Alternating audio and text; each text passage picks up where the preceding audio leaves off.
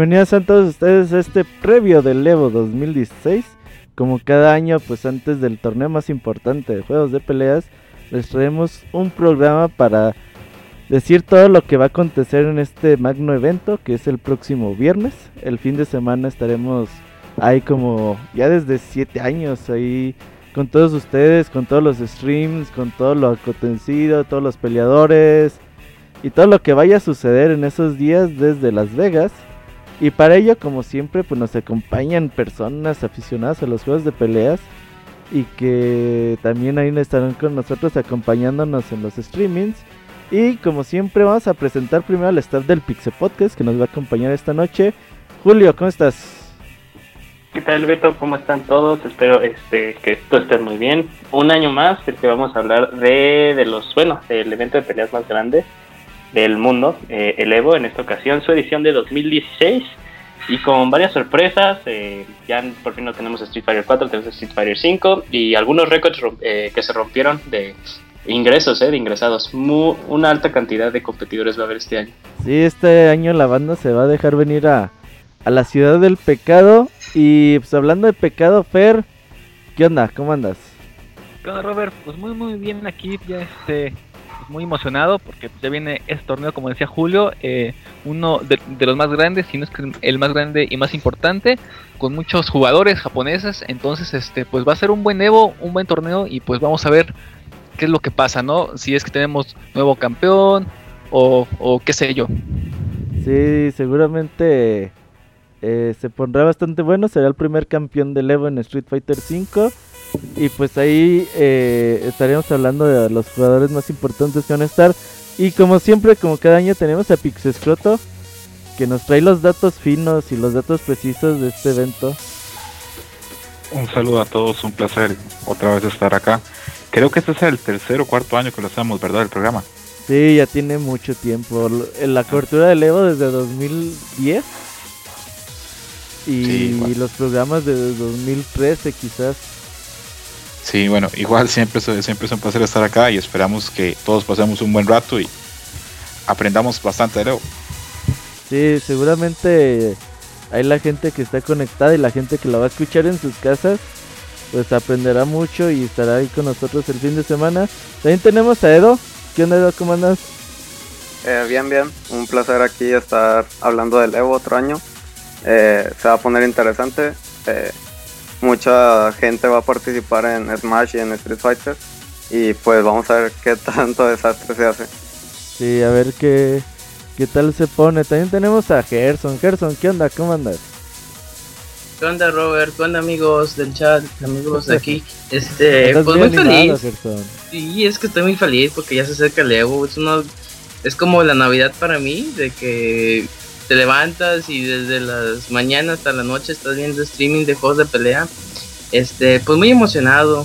Y este, y pues esperemos que este Evo sea uno de los mejores. Oye, Gerson, ¿no te entra como que cruda después de que termina el Evo que dices, me la pasé viendo... sí ya no quiero jugar nada en mi vida. Y en las dos días, ah, voy a jugar. ya te pones otra vez en el vicio. Güey, es que neta se acaba leva y siento uno bien gacho porque dices, güey, ya mañana es lunes, tengo que ir a trabajar. a trabajar, güey. Y me la pasé todo el pinche fin de semana aquí, qué pedo. Y diciendo juego horrible, güey, a comparación de los que están ahí. Sí, te deprimes, güey, dices, no, yo, yo, yo nunca voy a ser bueno. No, pero los, los años. jugando, güey, Los años pasados ya terminaron con que voy a comprar un arcade stick, voy a comprar un arcade stick. Y compraba. Me la regalaron, güey, no manches. No, no, pero antes compraba mi arcade stick ahí de Mercado Libre, güey. Nada más compraste una, güey. No, tengo tres, tres arcade El de Mercado Libre, ¿no? Tres arcade stick de Mercado Libre, ahí los tengo. Ahí para cuando jugamos en el Xbox 60. Y tenemos un debut, amiguitos. Eh, seguramente muchos de ustedes lo conocerán por el streaming de Rocket League. o algunas por los que nos siguen ahí con los streaming de Street Fighter en Twitch. Tenemos a Didier. Didier, ¿cómo andas? Hola a todos, un gusto estar aquí con ustedes en el show previo al Evo. Te quiere ganar la risa, Didier. ¿De qué te quieres reír? ¿Perdón? ¿Te quieres reír? ¿De qué te gana la risa? No, pues es que me da risa de que dices el, el de los streams. El, yo pensé que ibas a decir otro dato anecdótico. Qué bueno que no lo señalaste. No, es que no quiero decir que tu única gracia es cantar la usurpadora porque luego la gente te puede etiquetar y... Y, también el chiste de, del personaje traído de la tira del chorizo ya está muy quemado. Ah, y la hora del despeño y todo eso. Eh, todo eso, sí. Julio, tú te encargaste de acabarte ese chiste de la tierra del chorizo, güey. es que es como... lo acabó Julio, güey. Es, que, ay, es, te, dicen, ¿de dónde vienes? De Toluca y ya, eso está ahí, güey, es así de... Eh, o sea, ¿te imaginas un chorizo, Julio? ¿o cómo? No, güey, eso sí, esos güeyes puro chorizo. Ese ah, Didier, como, Evo fue ya. como pueden ver, ese Didier es alburero hasta la chingada y aquí lo vas a tener para que no extrañen al abogado. Y pues ahora sí, vamos a entrar en tema. Seguramente algún despistado que entre y que diga, voy a escuchar ese programa, pero no sé qué es el Evo. Pues el buen Scroto nos va a contar qué es el Evo. Pon atención, Gerson. Ah, el Evo es el torneo más grande del mundo lo que respecta a juegos de peleas. Existe con ese nombre desde el 2002 y su éxito y prestigio ha hecho que jugadores de todo el mundo asistan a él. En esta ocasión, jugadores de más de 73 países van a ir al Evo. Ha crecido tanto que actualmente tiene torneos alternos, eh, se aprovecha como presentación de productos y cosplay y se vende y se exhibe material relacionado a los juegos de peleas. Por ejemplo, ¿qué tanto impacto tiene en el Evo a nivel comercial? Antes del 2008, Mad Cats tenía una venta en el Evo. La gente iba, daba un dinero y tenía que esperarse hasta diciembre del año para recibir importados de Japón el arcade stick. Con el crecimiento de Leo, otras empresas empezaron a llevar ya los productos y se han comenzado a vender ya de forma inmediata. Este es un Evo muy especial, se cumplen 10 años desde que se empezó a hacer streaming del Evo. El primer Evo que se hizo streaming fue en el 2006, ya que parezca increíble, eh, el streaming se hizo por radio, la gente narraba por radio las peleas. Y se cumplen 20 años de que empezó el torneo, que en su momento se llamaba Battle of the Bay luego se llamó V3 y a partir del 2002 se empezó, a llamar el Evo. Oye, ¿alguna vez has oído alguna alguna pelea por radio, güey? He oído grabaciones de, del Evo 2006 y por más increíble que parezca, son bastante buenas. ¿Qué jugaban en ese entonces? Tear Strike, Marvel Strike, Alpha 3, Marvel 2, eh, Taken y sí, a pesar de que era con ciertas limitantes porque no había imagen, el narrador trataba de hacerlo lo mejor posible y era bastante bueno. Oye, eh, ¿quién eran los narradores en ese tiempo? No te manejo los nombres porque hay, gente que ya, hay gente que ya no está dentro de la escena. Ok, sí, imagínate hacer esto por 10 años ahí, güey. ¿No es ese chinito? ¿Quién chinito? ¿Quién no, este gordito este. James, James, James, ajá, ese mero. Está viendo así, yo creo. no mames. no mames, ya, yo creo que no narraba él, pero pues ya existía. No, antes narraba, de hecho, la, el parry de Daigo lo narró Seth Killian, ¿no? Sí, así, es, así es. De hecho, Seth Killian la gente lo conoce a veces solamente por ser el productor de, de Leo, pero en realidad fue narrador y comentarista de Leo por muchos años. Y él fue top 8 en los Evos este, antes del 2000 en Street Fighter también. Era un jugador muy famoso. Y tenía y trabajó en Capcom muchos años. Así es, fue el, el, jefe de comunidad de Street Fighter 4 y Seth de Street Fighter se llama su nombre a Seth Killian. Sí, cuando de hecho cuando se fue a este estudio de PlayStation Battle Royale, que ya es este, se me olvidó el nombre, que ya quebró, por cierto. Neta sí sentí feo, dije, ay, güey, se hubiera quedado en Catcon. Y ya ahorita anda desaparecido, ¿no? Creo que anda en juegos indies y todo el pedo. Sí, estuvo trabajando con un juego de peleas de robots que es muy parecido a Street Fighter 4, pero creo que no pasó nada con ese juego.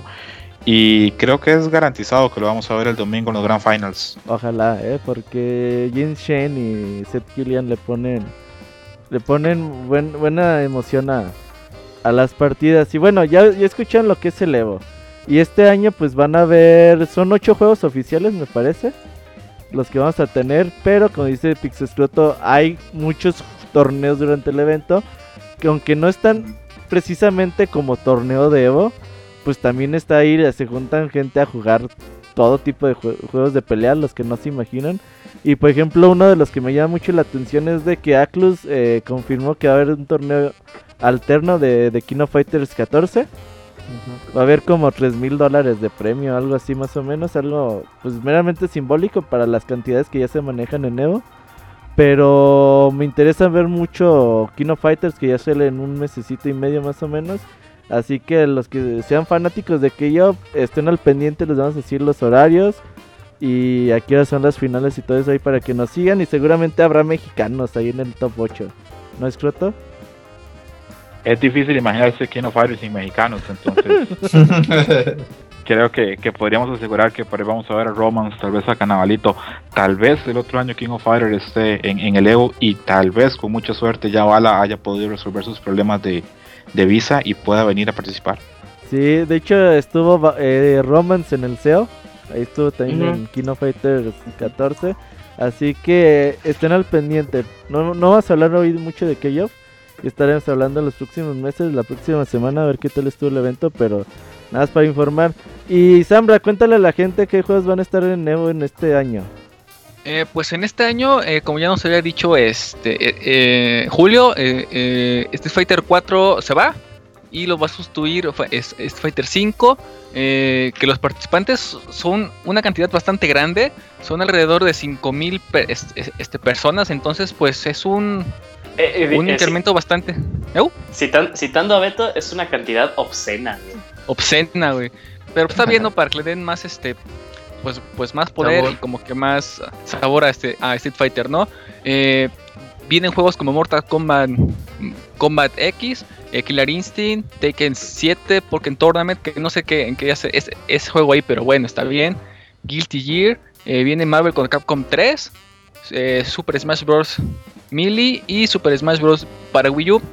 En, lo que es Smash Melee y el Smash 4, que es el de Wii U, los, los premios se van a, a, recaudar de las inscripciones que se hagan.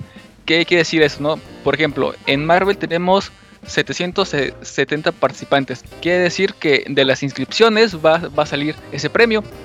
Eh, eh, igual para Smash tenemos alrededor de 2.300 personas. Eh, para Smash Bros. de Wii U tenemos 2.637. Entonces es una cantidad un poco, bueno, más, más grande que la de Mili, que, que pues es un poquito como que de comentar, ¿no? Porque generalmente el que jala más gente pues es Mili y, y este año pues cambia.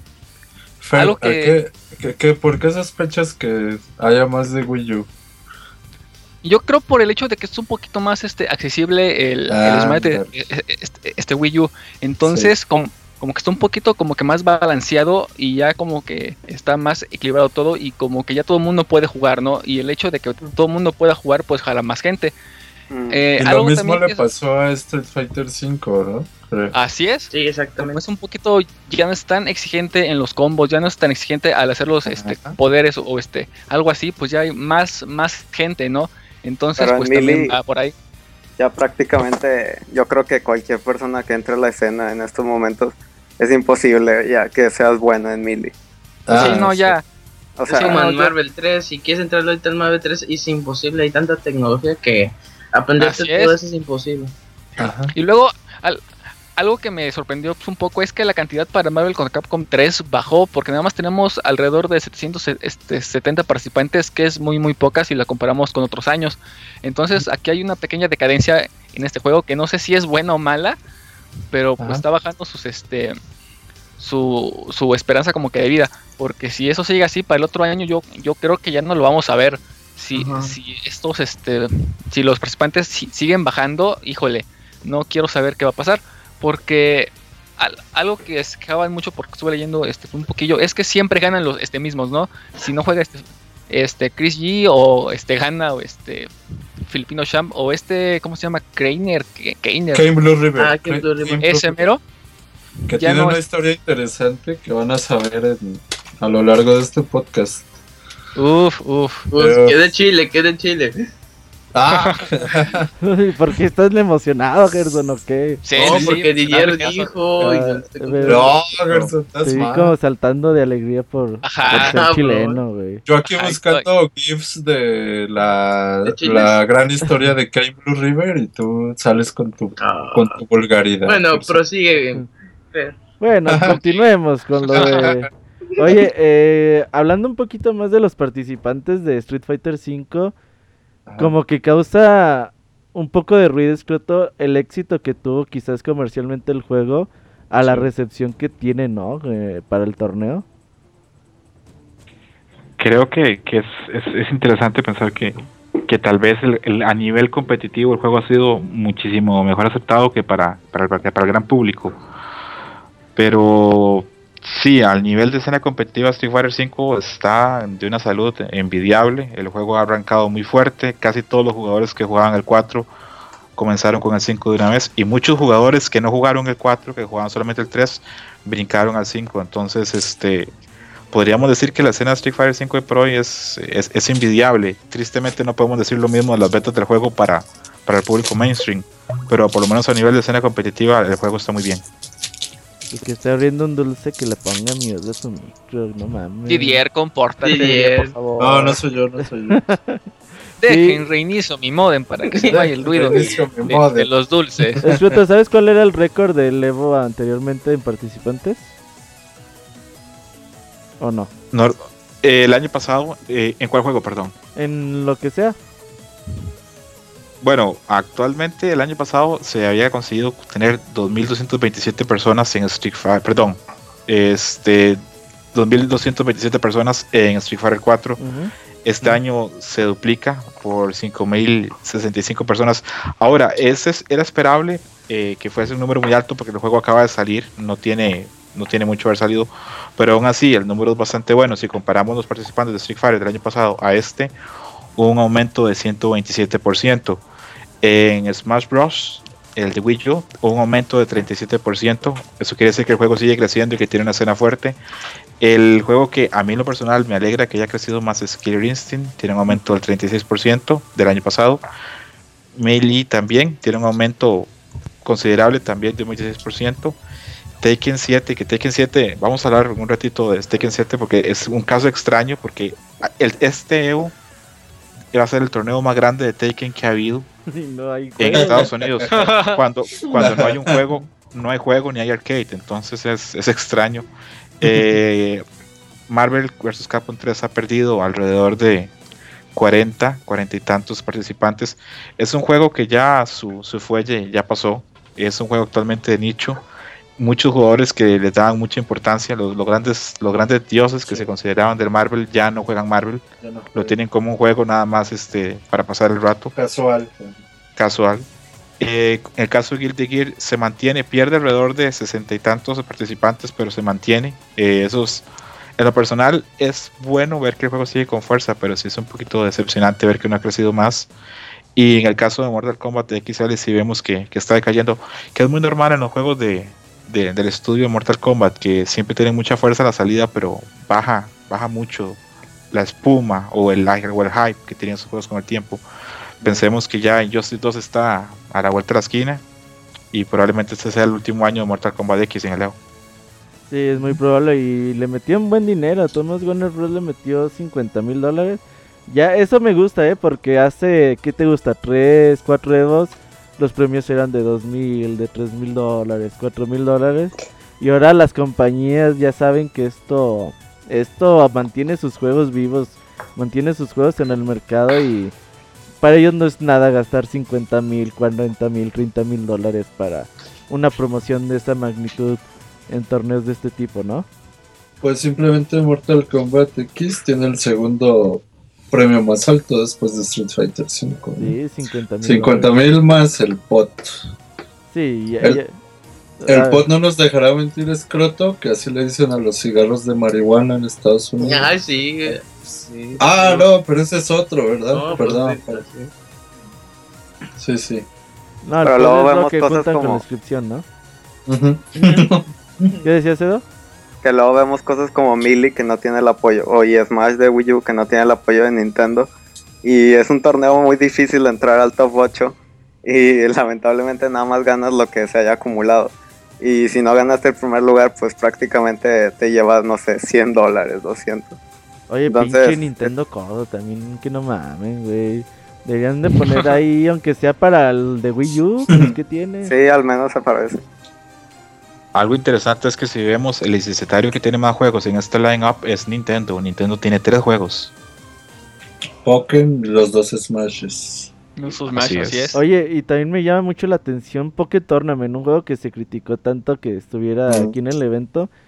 Y, tiene pues, premio. es el cuarto más alto en... Tiene más que Mortal Kombat, más que Killer Instinct, más que Tekken, más que Marvel. Y tiene premio, o sea, Ah, sí, bueno, ahí, pusieron 10 mil dólares, güey. Dijeron, bueno, está bien, vamos a poner aunque sea algo. quién, quién puede jugar de aquí Pokémon Tournament? Yo. ¿Cómo, lo ves? ¿Cómo lo ves para para el Evo? ¿Es divertido verlo? ¿Va a ser entretenido? Sí, el juego es divertido. Eh, como se comentó en la reseña, tiene un aparte de un toque de, pelea propiamente, un toque de estrategia al momento de elegir a los Pokémon eh, de ayuda, de asistencia. Y aparte esa dualidad que tiene el modo, que es el, eh, el, modo como en 3D que conocemos de Tekken, y el modo ya pues 2D pues, propiamente de un juego de peleas. Entonces, este, pues sí, eh, sí genera mucho interés verlo más a nivel competitivo, porque sí, bueno, sí he visto últimamente cómo han sido los streams y el, nivel sí se ha disparado demasiado a como cuando yo lo pude jugar. Eh, entonces sí va a ser muy interesante ver este juego, simplemente para ver si puede tener continuidad, para, bueno, si puede tener longevidad en cuanto a transmisiones, no simplemente en Evo, pero en otros eh, torneos eh, grandes a lo largo del año.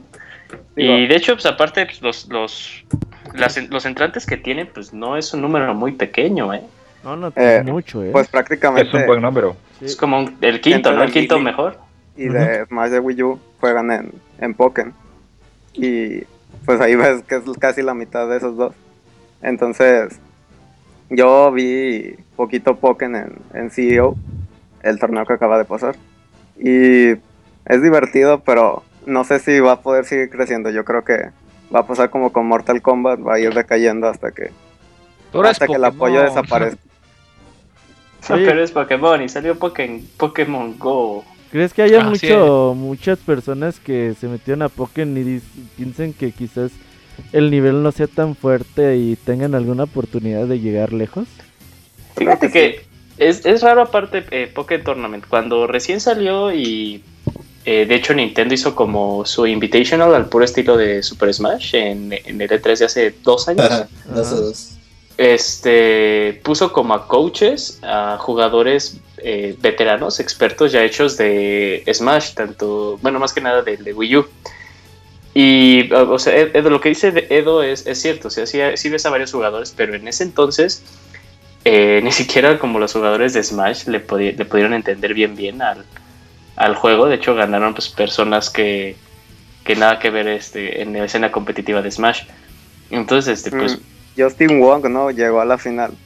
Si mal no, recuerdo. Creo que Justin se quedó en semifinales, ¿no? La, la final sí la una niña como de 10 años, No ganar, Apenas sabía contar. Sí, se pasó de Lancer Justin, no manches. Entonces, Pero aquí algo... ¿A qué pasó?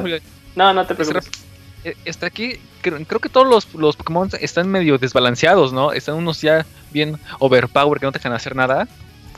Eh, Igual que lo mismo, lo que ya cuando lleguemos a, Smash Wii U, igual como lo que pasó al inicio, sí, al inicio sí había como que una gran, un gran espacio entre los Pokémon pesados, más que nada, Charizard, eh, Suicune, esos Pokémon sí, sí eran como que los top tier, pero como todo tipo de juego de peleas, va pasando el tiempo, los jugadores se adaptan. Y ahora sí ves, bueno, aparte que el roster no es muy, no es muy variado, no es muy grande, eh, sí vas viendo un poco de variación. Sí, en, los Pokémon ves que Weavile también es una gran opción para usar. Ahí sí va, sí va dependiendo. ¿Van a dejar usar a este Mewtwo? Ah, eso sí, no sé, ojalá no, Mewtwo porque sí Mewtwo es una grosería, eh, es una grosería. Mewtwo sí está Por medio broken. Mi comentario, porque cuando jugué, no, está pero imposible ese, pinche monito. estoy viendo las reglas que pusieron en, pues, en la página de evo.shuriken.com y no hay alguna restricción en Pokémon Tournament. Uf todos, puro Mewtwo versus Mewtwo ahí. no lo dudes, eh, no lo dudes. Fox contra Fox, Final Destination, güey. Cuatro stocks. Oye, ¿Se va a pues, ser del estilo de Smash? Sí, sí lo creo. Yo, sí tengo como que curiosidad. La verdad he visto muy poco en competitivo eh, Pokémon Tournament, pero mínimo voy a ver el top 8. No les prometo ver los, los polls, pero top 8 ahí vamos a estar vamos a cubrir todo, Rubén. Sí, sí, sí. Tú vas a cubrir Pokémon, Sombra, va. Me late, me late. Y aparte algo que como dijimos que como broma, y yo creo que sí puede ser un factor en cuanto a, a las personas que se vean interesadas por este torneo, eh, Pokémon Go ya salió en algunas partes del mundo y está siendo una bestia, entonces tal vez puede influenciar un ah, poco en qué tantas personas vean el torneo. Y aparte, Edo decía que se iba a anunciar un personaje, ¿no? El jueves. Ah, sí, eso sí, tiene razón. Eh, eh, supuestamente van a anunciar un nuevo personaje el jueves. ¿Qué decías, Gerson? No, de que tengo una duda. El, el Pokémon, eh, es el viernes, ¿verdad? Todo el viernes. Ahorita hablamos de los horarios para ver cómo va a estar. Un poquito de... Bueno, el guion de abajo para arriba. Eh, soy, soy visionario, siempre veo hacia adelante. Ya, ya sabemos, ya sabemos entonces. Oye, Gerson, te pasaron el script. Ay, creo que no. Oigan, hablemos ahora sí, ahora de, de Tekken 7, decía Apex Scroto. Pues es un juego que va a estar en el torneo y que pues no hay arcade, no hay juego en consolas en América. En Japón tienen el arcade desde hace varios meses. Y las malas lenguas dicen que Namco tenía todo previsto para lanzar el juego pues, hace un par de meses en América para consolas. Pero que Microsoft llegó de último momento a pagar el port para Xbox One. Y que eso hizo que se retrasara el, el juego un año más. ¿Tú qué opinas de eso, Escroto? Creo que incluso es un buen momento para, para lanzar un Taken hasta el otro año. Primero que nada para depurar más el juego y segundo porque no se me hace buena idea competir con Street Fighter a la hora de lanzar un juego, digamos, en un periodo de tres meses. Aunque el lanzamiento de Street Fighter ha sido bastante fallido, no es buena idea competir contra la franquicia más grande de los juegos de, de peleas. Se me hace con bastante sentido, la verdad. La otra cosa que a mí en lo personal me interesa mucho de, de este Taken es ver qué tanto logran hacer que el juego sea accesible para nuevos jugadores. Porque Taken, si bien tiene unos valores de producción muy altos, se va a haber convertido en un juego también muy cerrado, muy de nicho. Era muy difícil que alguien comenzara a jugar Taken hoy por hoy. Pero si este juego da una apertura más y permite que nuevos usuarios entren, podrían revitalizar la franquicia. El problema con Taken a nivel de ventas ha sido ese, que es un juego que lo tiene todo, tiene buena historia, tiene buena música, tiene muy buenos gráficos. Mm, creo que a nivel de producción de juegos de peleas debe ser el que tiene un presupuesto más amplio, pero no genera tanto en ventas y es porque no es tan accesible para los jugadores nuevos. Quiero ver qué van a hacer con este Tekken 7, qué le van a incluir, aparte de los guiños a otras franquicias como Akuma.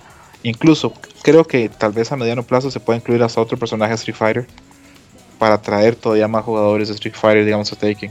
Entonces me gustaría ver el torneo, cómo se va a dar. Me gustaría ver si Namco hacer algún anuncio durante el, durante el torneo que es posible para ver cómo hacen para llamar más fans y hacer el público más grande de Taken.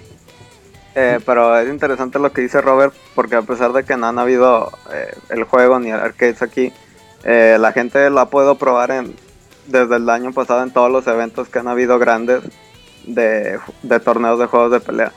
incluso cuando ves eh, pues los torneos, la gente de Estados Unidos a pesar de todo tiene buen nivel. O sea, obviamente no son como los coreanos o como los japoneses.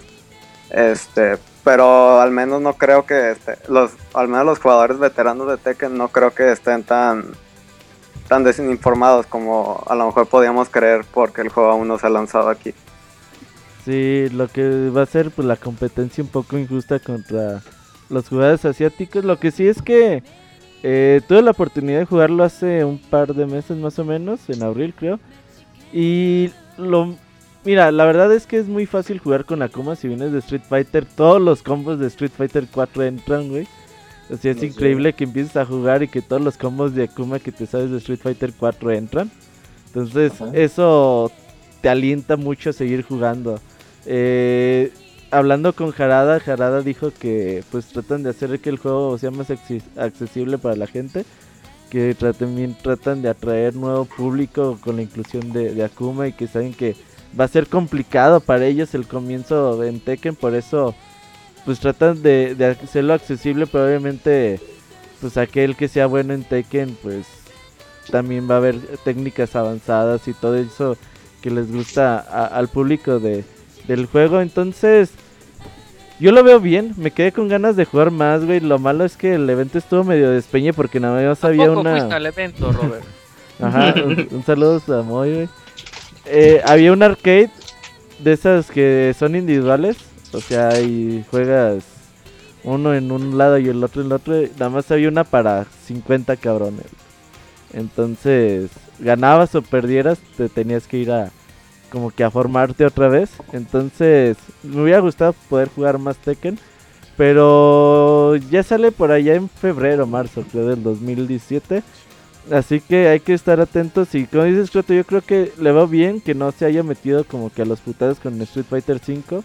A pesar de que el juego no, no le fue bien de su lanzamiento en cuanto a críticas, no es bueno como que mantenerse en esa competencia. Acabo que el otro año el juego va a ser igual de, bien recibido. Y después de Tekken sigue, vamos a hablar de, ya hablamos de Pokémon, de Killer Instinct. Eh, la escena creció mucho ahora que el juego llegó a Windows 10. El pasado mes de marzo creo que se multiplicó un 400% o algo así. La cantidad de jugadores es más accesible ya el juego.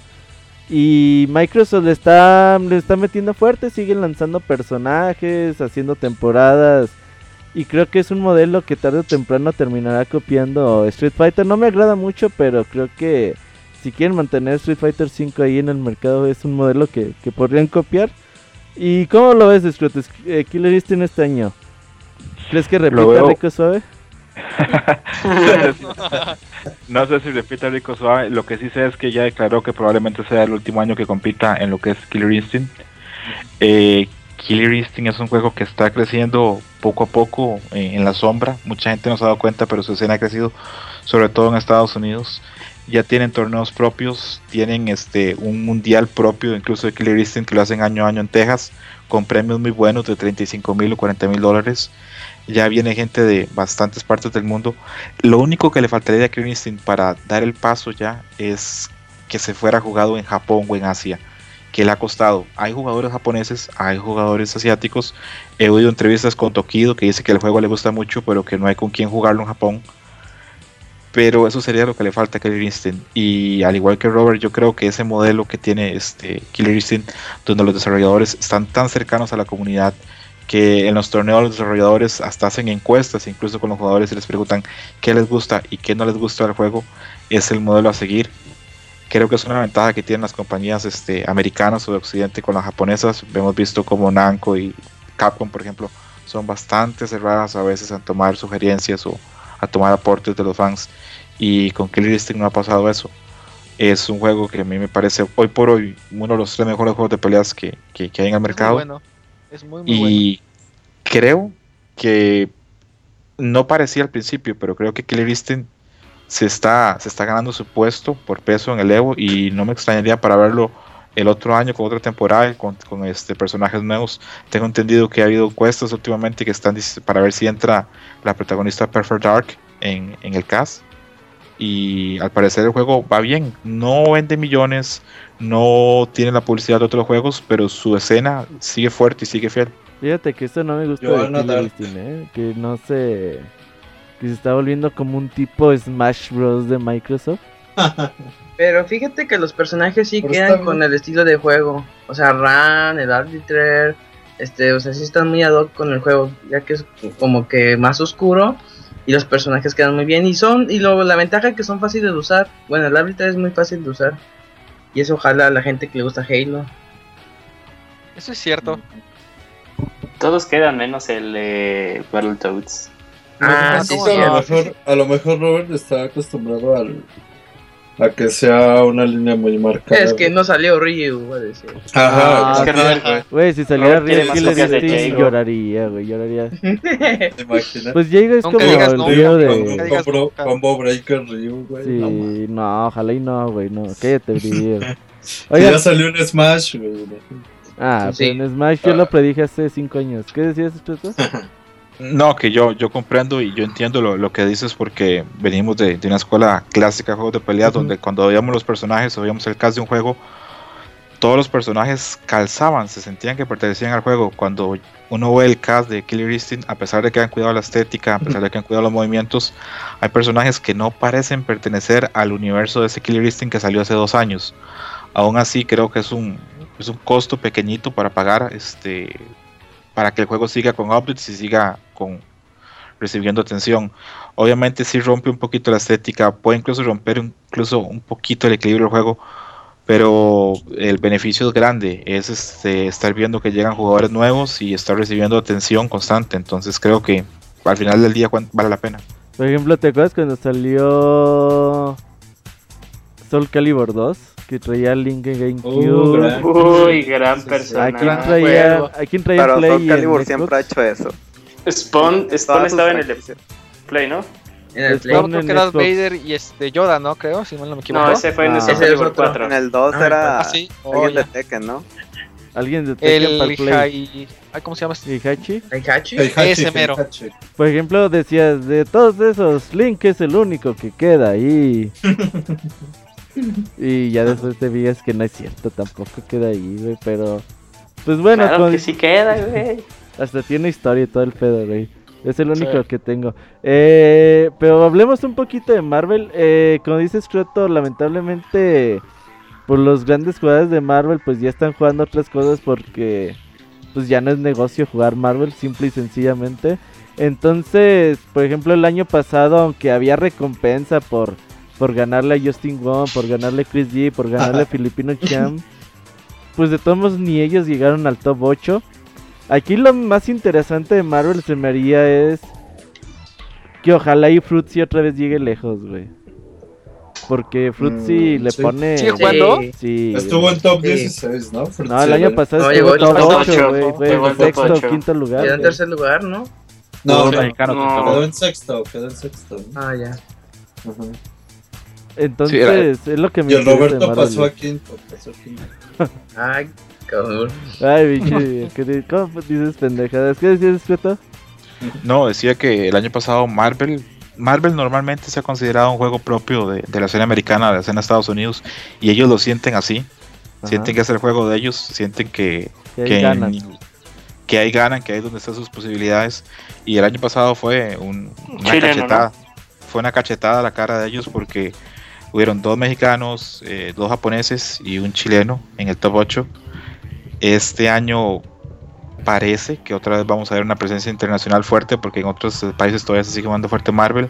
La gente que está dentro de la escena todavía Marvel no quiere que eso pase, no quiere volver a ver a alguien que no sea este un norteamericano levantando el, trofeo el domingo.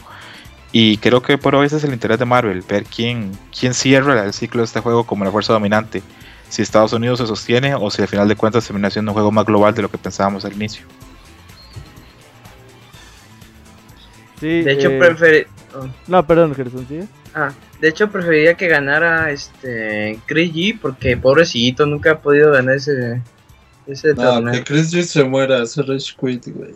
Ay, pero nada te más digo que dos botones. Güey, una déjale contar esa historia al Pixicroto y a Edo que no se la sabe. Así que la sepan, que la sepan. Una vez llega Didier y nos dice en el WhatsApp, Güey, ¿quién es este jugador? ¿No? ¿Quién era? Eh... Conchita Worst. Ajá. Dice, es el era, de Chris G. ¿Qué era? ¿Qué lugar era del mundo de Street Fighter? Mm, Cuarenta y pico. 8. No, era el 8 en ese Ah, sí. Oh. Ah, no, ese fue el que le ganaste, güey. Si es cierto, era 48 o algo así. Dice, me acaba de hacer Rage Quit porque le gané el primer round. y ya dice, le, ah, dice el Gerson, ah, pues creo que es Chris G. Y ya se fijan y si era Chris G, güey. Entonces Didier chingue chingue, güey, que Chris Gill hizo Rage Quit y, le dijo por Twitter, no mames, güey, ¿por qué me haces Rage Quit? Que la chingada. Eres un profesional. Debías de mandarte acá como cop. Güey, y el último, y el último Didier vio la repetición del streaming, ni ganó el round. Y el güey tenía un chingo de lag, dijo Chris, ya este pinche laguiente de mierda, y ya se desconectó, güey. Sí, el Didier chingue, chingue. Pero en el stream no se ve el lag, güey. Sí, sí se vio. De hecho, Friki dijo, estás laguito, pero juegas bien. Ya te salió. pero Didier con toda su historia, entonces... Ay, pinche Didier. Es que reinició su Mac. No, pero como dice Gerson que nunca ha ganado Chris G un, un Evo en, en Marvel, pues no sé si ya le motivaría tanto ganar un Evo a estas alturas en Marvel versus 3, ¿verdad, Scroto? Yo no veo ni a Christy, no veo a Justin Wong, no veo a Filipino Cham este, enfocados. ¿eh? No los veo ni Probablemente repita el famosísimo, odiadísimo, Kane Blue River dentro de, eso. Tiene, Kane Blue River es odiado, pues es, es una historia bastante larga, pero en resumen sería porque su personalidad o su forma de ser no va de acuerdo con la escena norteamericana. exactamente, con jugador de peleas. No es este el típico jugador de peleas en sus declaraciones, en su comportamiento. Y aparte de eso, este no tiene vergüenza realmente en, decir, por ejemplo, eh, voy para Atlanta, alguien me puede recoger en el aeropuerto y me puede llevar al hotel. Y o no le da vergüenza decir, este. Vamos, eh, es muy cínico. Es bastante Monchi, style. para la escena para la escena norteamericana este eso es un factor bastante crítico siempre se le acusa que es un indigente que es un aprovechado de los demás sin embargo eh, los que hemos visto los, los, que lo hemos seguido por a través de los años nos damos cuenta que es que cuando sale de Chile en sus viajes tiene un presupuesto muy limitado y tiene que aprovecharlo al máximo. Pues y si alguien lo ayuda y si alguien le da comida o hospedaje, él lo va a aprovechar hasta que se pueda, hasta el máximo que se pueda. Yo en lo personal no, no soy un gran fan de su juego, me parece eso sí que, que, es entretenido de ver, pero respeto mucho que haya dejado todo abandonado de su vida para, para realmente para cumplir el sueño de, jugar Marvel a ese nivel. Exactamente, porque dejó su trabajo, dejó su novia, dejó su familia y realmente lo que debe estar ganando dinero no es mucho eh, participa en una escena que no lo acepta realmente, que en la que encuentra bastante rechazo. Entonces, bien que mal, eh, bien por él que siga adelante. Y creo que perfectamente podemos verlo por ahí en top 8, podemos verlo incluso volver a ganar el torneo, pero como no es un jugador que podamos llamar virtuoso o con unos fundamentos tan fuertes, tampoco podemos decir que no lo puede ganar este torneo alguien más creo que, por ejemplo, cuando hablemos de otros juegos, podríamos poner la mano en el fuego de que en Top 8 Street Fighter va a estar Tokido, que va a estar Infiltration. Pero dentro de Marvel, dentro de Marvel creo que hoy por hoy no hay alguien que podamos decir, ese va a estar el domingo. Pienso que Marvel nos puede dar grandes sorpresas y a mí lo personal me, alegra que sea un juego que haya sorpresas. Sí, a ver qué... Digo, a ver si seguimos a, a Fruitsy y a ver qué otro mexicano puede estar ahí top 32, top 16 creo que fácilmente Fruits podría entrar a top 8 y creo que puede llegar bien lejos. Yo también, ¿eh? Yo también creo que sí. Ojalá. Para ampliar la historia esta de, de Cambridge River, estaba, bueno, obviamente lo que dice es corto, ¿no? Humilde, como que ha sido víctima también de cierto racismo, por así decirlo, porque pues, vamos, Chile no figuraba en el ni por cerca en el mapa de los juegos de peleas, ¿no? Ni en tus nalgas, y bien. También. Y el. Entonces, eh, por ejemplo, él ganó el Evo 2015. Y entonces todos decían, es que este güey se sacó la lotería y así hizo. Se ganó como que el premio de su vida, ¿no, güey? Era la cebra. Es el burro, pero se rayó, güey. Y así. y entonces eh, uno de los que se encargaban de hacerle ver su suerte era Filipino Champ, que pues decía, es que eres, eso fue puro churro, tú, tú no te mereces ese premio. Y vamos, llegó hasta tal punto que Filipino se portaba como un bully. O sea, agarraba y hacía en su cara. De hecho, ahí en el chat les puse dos GIFs de Filipino troleando a Kane Blue River. Entonces, después de que. y lo, chistoso era que Kane Blue River le partió su madre a Filipino. Entonces, pues este güey ya estaba todo enchiladísimo y lo retaba a un amistoso, el primero a 15. Y, el, y entonces se dio como después de siete meses que ya pudieron jugar en el Winter Break, creo que se llamaba, a principios de este año. Y jugaron uno de exhibición. Y ahí se ven en las imágenes que les pasé, como les dice, You are free. O sea, filipino le dice You are free. En honor, eh, más bien en alusión a lo que decía Scroto, que este güey todo lo quiere gratis y, y pues se sirve de los demás para asistir a los torneos, ¿no? Entonces, entonces Champ lo troleaba por eso, porque decía, pues no mames, eres un pinche indigente y qué haces aquí en el torneo, ¿no?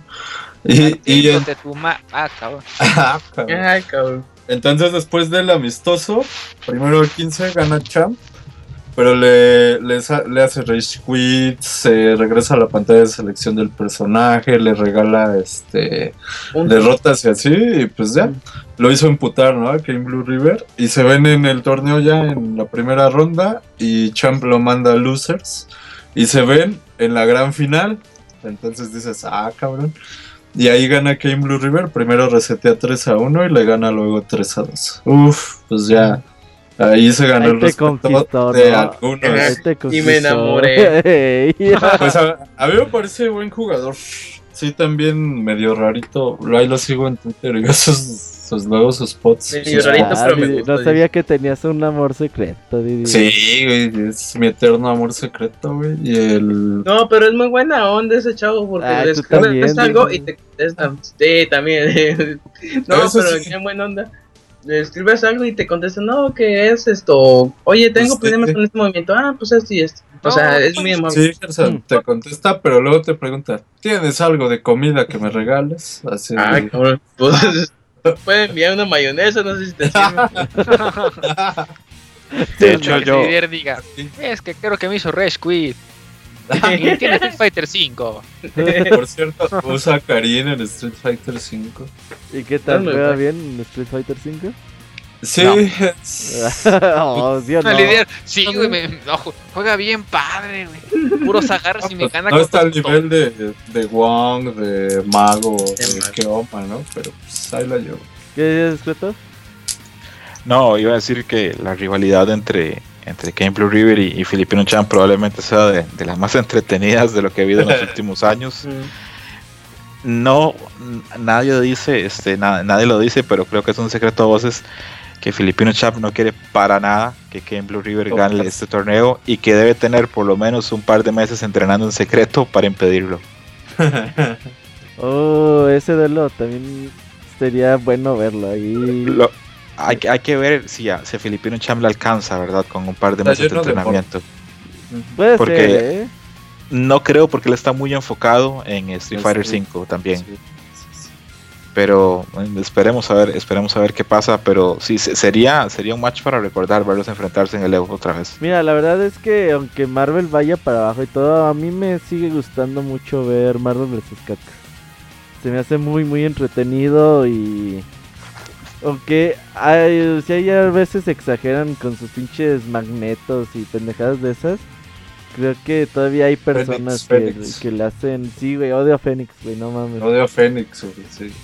Creo que, creo que tarde o temprano vamos a ver otro juego de Marvel. Tarde o temprano vamos a ver otro juego de Marvel. Contra Nintendo, contra Nintendo. un crossover. Ojo, creo que, que, ni siquiera va a hacer falta a mediano plazo que, que haya licencia de Marvel. Creo que. Sea, ¿Con Capcom, solo? Exactamente, creo que Capcom podría ser un juego perfectamente solo y está comprobado que este motor, el motor de, de los Marvel, ese, ese, tipo de juegos, este, llama muchísimo la atención de la gente, tiene muchísimas ventas en América, que es el país que genera más dinero a la hora de, de ventas en, en, juegos de peleas. Entonces creo que Capcom tiene esa carta por ahí guardada. Creo que cuando ya Street Fighter 5 quede asentado, probablemente por ahí va a comenzar un desarrollo o noticias de un nuevo juego o, solo, o Capcom All Star o un Capcom versus algo. Uh, Debe de haber, eh, sí, yo creo que se la pague Sony de nuevo, chingue. Tal vez en un par de años. Madre, en 3-4 años con el nuevo Play. No, yo creo que sí, con ese explotó. Unos 2-3 años más o menos podemos ver algo nuevo de la, de la serie versus de Capcom. Y el siguiente es Mortal Kombat X. Eh, como si es pues eh, ya el otro año viene Injustice 2 y es muy probable que este año sea el último año que Warner Bros. le dé como empuje al juego y pase a Injustice. Pero Sonic Fox, Fox es el que está pegando fuerte y quizás repita, ¿no, Escroto? Probablemente se lleve este torneo también Sony Fox, aunque tiene competencia también de otros jugadores este, en Estados Unidos. Hay un jugador inglés también muy bueno que no sé qué pasa con, con, Mortal Kombat y esos nombres de solo, creo que se llama Grand Pound Foxy. Eh, si algo tiene el Fox con, Mortal Kombat. El año pasado quedó en segundo lugar, también es muy bueno. Creo que, que Mortal Kombat, este, y en eso tengo que, que hacer un mea culpa muchos jugadores de juegos de SNK, Capcom o Arc System lo vemos por encima del hombro porque vemos que sus mecánicas no son tan fuertes o sus gráficos no son tan, tan definidos. Pero, pero es un juego que vende muchísimo, tiene una comunidad muy grande atrás y en este caso sigue teniendo su espacio en el Evo. Tal vez este es el último Evo y le dieron el peor horario para las finales. Las finales es el domingo a las 8 de la mañana. Pero eh, bien que mal, eh, ahí está, tiene su escena y si bien a muchos no nos gusta, pues creo que está bien que esté ahí, que tenga su espacio en el Evo. Nadie puede discutirle a Mortal Kombat estar en el Evo mientras podríamos hablar de qué está haciendo Pokémon por ahí o qué pudo estar haciendo otros juegos en el pasado. Pero en Mortal Kombat tiene su espacio y me parece bien que esté en el Evo. Sí, sí, definitivamente. Y tampoco es que sobren juegos de pelea, ¿no? Porque, digo, son ocho juegos y quizás podría uno decir que podría estar uno en lugar del otro, pero creo que Mortal Kombat no, no, no se discute que esté en el, en el EO, tiene su comunidad y como dices Croto, son juegos que venden, ya quisiera Catcom vender lo que vende los Mortal, Kombat. Sí, definitivamente. Creo que el último Mortal Kombat vendió más de, ¿cuántos? Vendió más de 5 o 6 millones de copias. Es que también ya quisiera Capcom vender, no sé, la mitad de eso. Es que también Warner Bros. son cabrones en la publicidad, güey, cabroncísimos. Pero, por ejemplo, ¿a ustedes qué les llama la atención? ¿Por qué comprarían un Mortal Kombat? Yo nada más por los fatalities. Ándale. Yo ya no por nada. Es que los, los torneos no ves Fatality, no ves en juego. Ajá, o un Brutality que se les escape, pero siempre terminan la ronda y ellos ponen rematch. Es que imagínate, hacen Fatality por cada vez que ganan, güey, pinche torneo se extiende 10 horas. Eh, pero es lo entretenido, bueno, es lo entretenido del juego. Eran 100 dólares por Fatality, güey. Ah, ¿verdad? guardia, guardia, arriba, arriba, arriba, ve. Arriba, arriba, ve. Ah, huevo. Ay, soplale al micrófono. es Didier, así no se hacían los fatalities. Ah, perdón, amigo. Con razón nunca me salía, dice. Con razón nunca me salían. Pero está bien feliz. Todavía me acuerdo el de, el de Johnny Cage, era como siete veces hacia adelante y puño, güey. Yo me aprendí todos los fatalities de Mortal Kombat. El era bajo, bajo B, algo así, ¿no? Ah, sí. era con defensa. Ah, en realidad. Me debería, me debería dar vergüenza, pero me cuestan las tablas de multiplicar, pero me sé todas las fatalities de Mortal Kombat 1. sí, sí, sí, sí. Sí, claro. No sé convertir el dólar a pesos, pero me sé todos los fatalities. Oye, y ahora sí ya llegamos a la hora de, de del Yuyos. A la hora del Yuyos y de Edo. Vamos a hablar primero de, ¿qué les parece? De Smash Bros. Melee, ¿no? Eh, Julio, ¿cómo ves este año Smash Bros. Melee? Eh, pues igual que siempre, Robert. Eh, ya con una. ha habido, ha habido una gran, ha habido eh, un gran descubrimiento en, en el metajuego de, de Mili. Eh, se está descubriendo incluso ya a un poco más de 10 más de 10 años que salió el juego. Eh, una nueva técnica. De hecho, no simplemente está pasando eso, sino los jugadores que ya estaban. Dejen, hago mi clásica jugada, soplar el micrófono. Ah, Didier. este, están encontrando nuevas técnicas e incluso los que ya estaban como así bien plantados como los famosísimos dioses, no están siendo tan constantes como habían sido en años anteriores.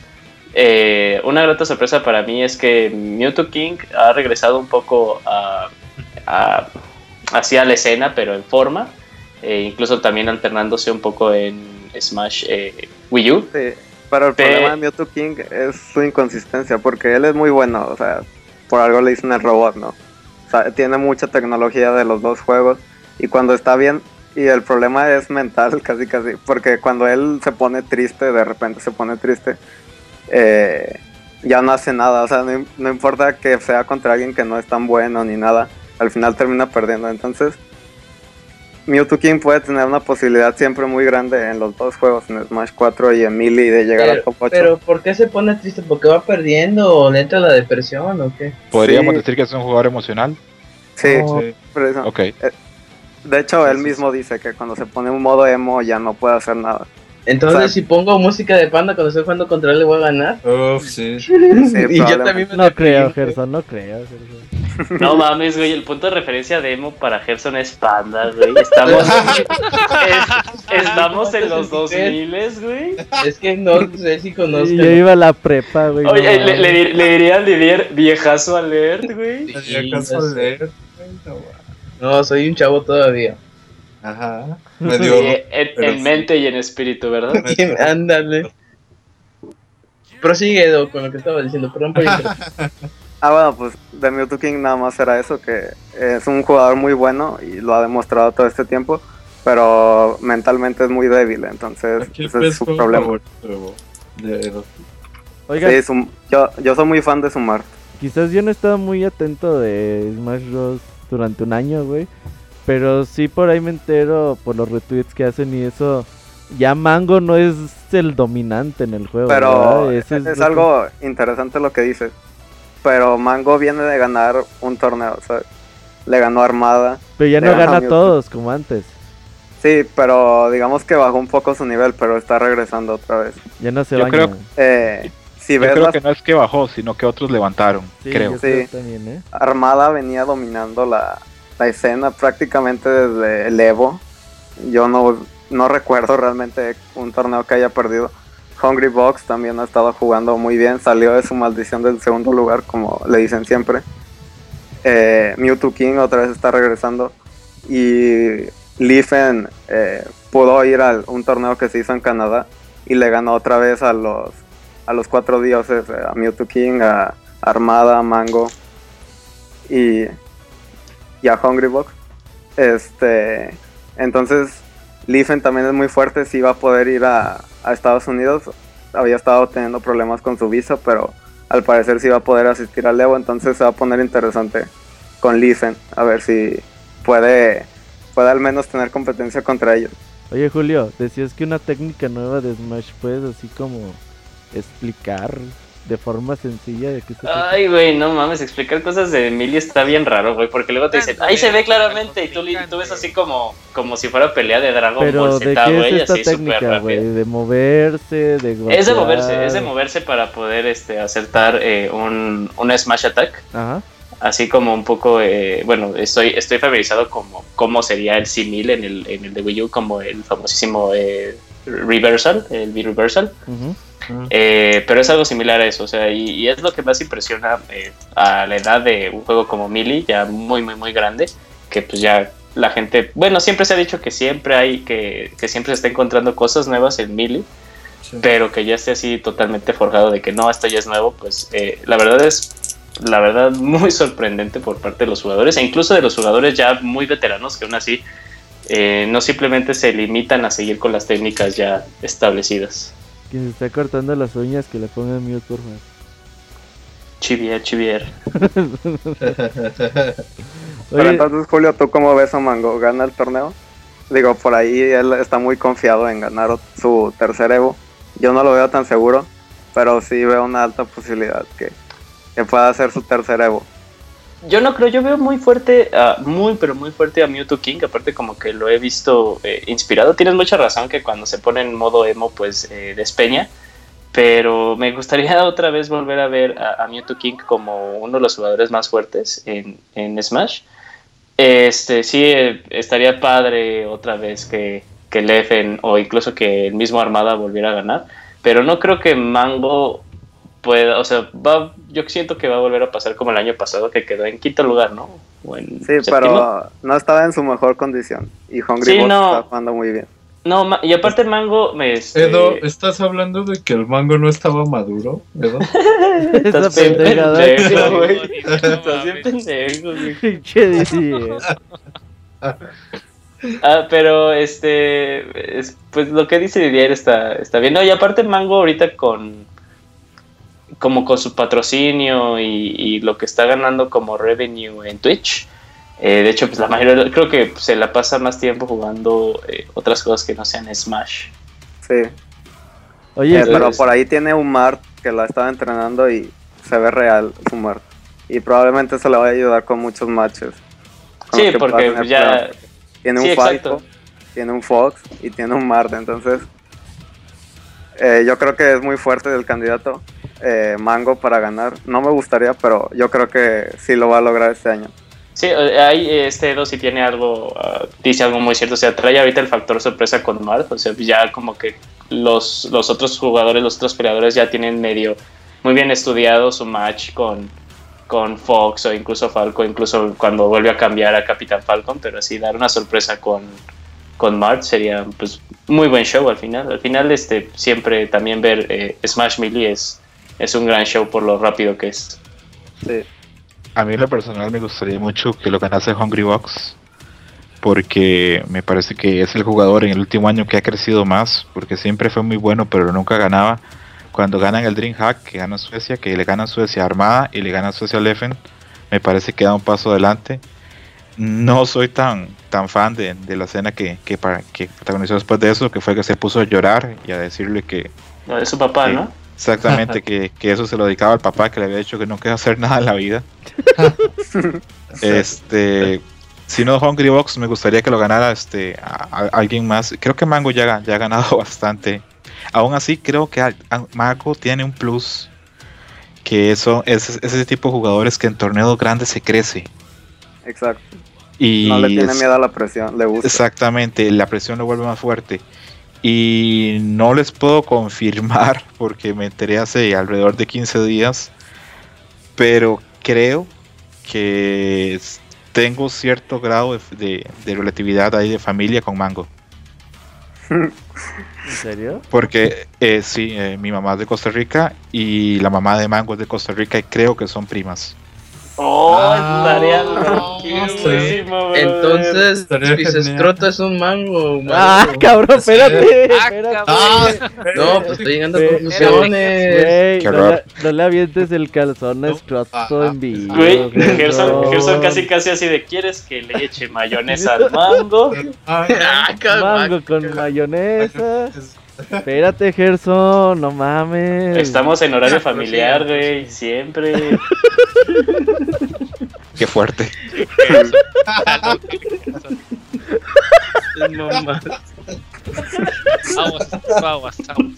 Pero ya terminando con Millie, este, también hay, eh, yo creo que los otros jugadores de los que más espero yo al menos es eh, de Wizrop, que es este nuevo Capitán Falcon. Bueno, no nuevo, pero últimamente ha estado creciendo mucho. Es un Capitán Falcon.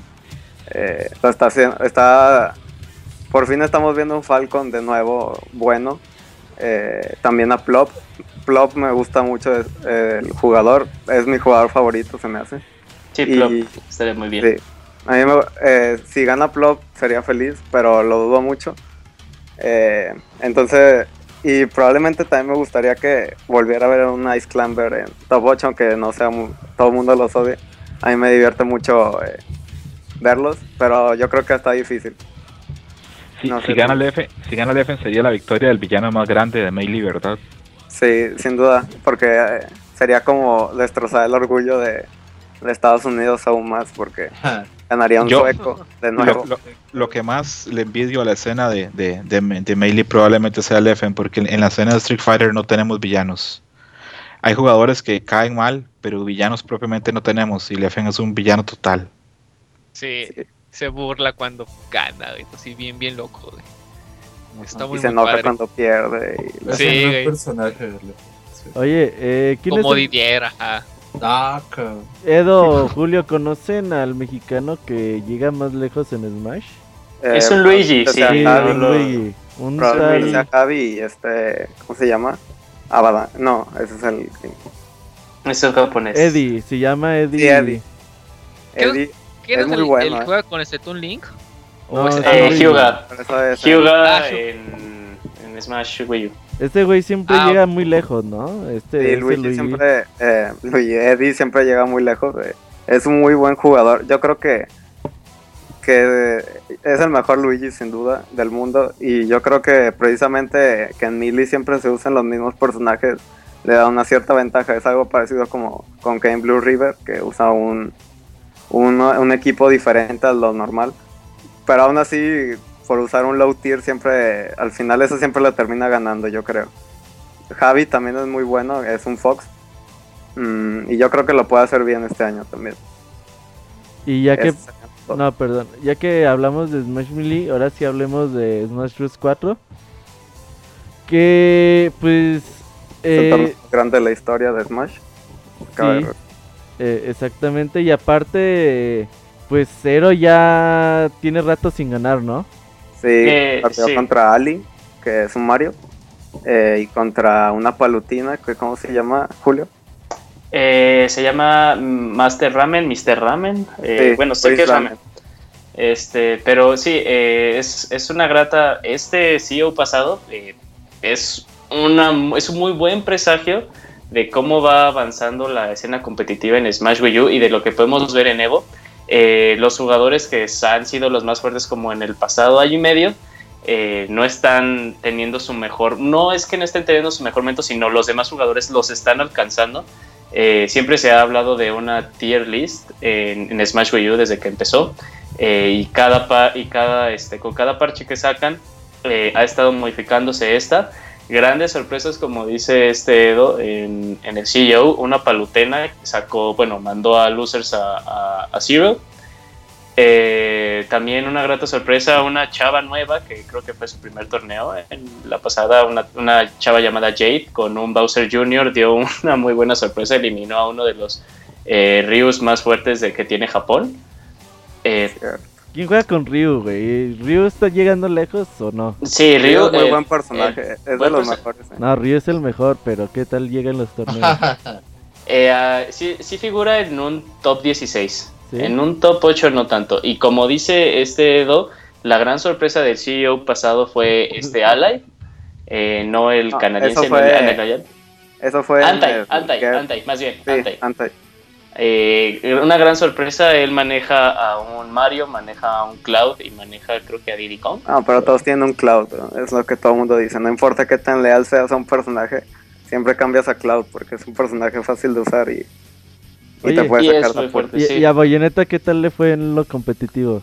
Eh, el parche era muy fuerte, ¿no? Pero al final la, la banearon, la ¿Nerfearon? nerfearon, pero gacho, y ya no, no creo volver a ver una bayoneta eh, el personaje sigue siendo confiable, eh, pero pero el parche le pegó a sus físicas, o sea, tiene que pasar otra vez ese proceso en que los jugadores se vuelvan a encontrar con el personaje, dado que ahora los ángulos a los que manda a volar los personajes pues, son diferentes, no son combos seguros, que es algo que muy raro que tenga eh, Smash como juego, tener combos seguros.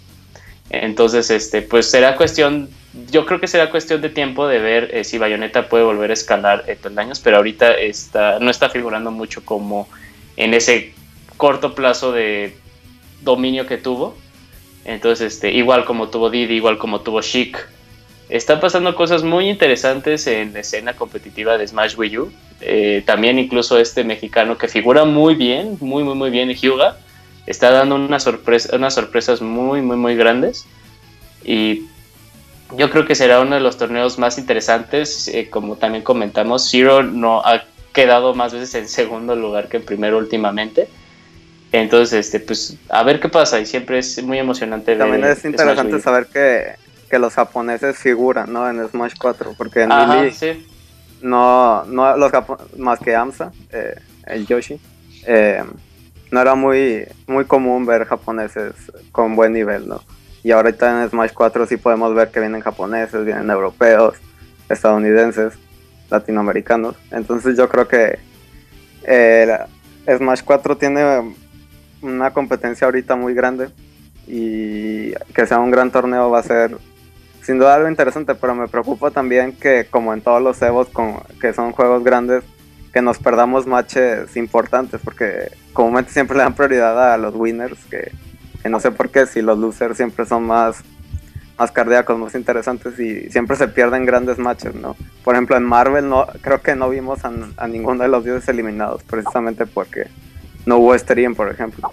Sí. Y eso es lo que más me preocuparía de, de, Street Fighter V, Melee y Smash 4, que al ser juegos tan grandes nos perdamos de, grandes matches. Yo tengo una pregunta para, para Edu y para, para Julio que siguen más, más, más cerca de la escena de, Smash Wii. ¿Podríamos decir que Smash Wii es, mm, es el Smash más global? Porque hace poco estuve viendo la lista de jugadores que vienen para, para el torneo y viene gente de, países que normalmente no viene nadie, viene gente de Centroamérica, viene gente de Sudamérica, viene gente, viene gente incluso de África, viene gente de Asia, vienen de todos los países de Europa. Me parece que es el juego más global del mundo actualmente en peleas. Si podríamos llamar a Smash un juego de peleas. Sí, sin duda.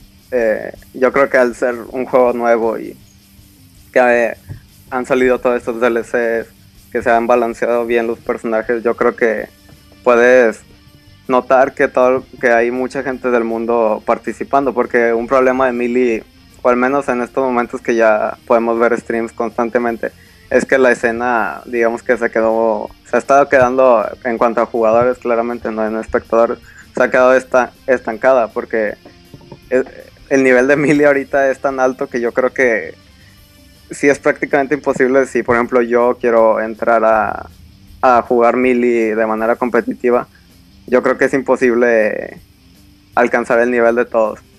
Eh, y Smash 4, como es un juego más nuevo, yo, es mucho más fácil entrar a la escena como tal. tengo otro tema o, otra duda que también quiero que ustedes eh, me den su, aporte o su input.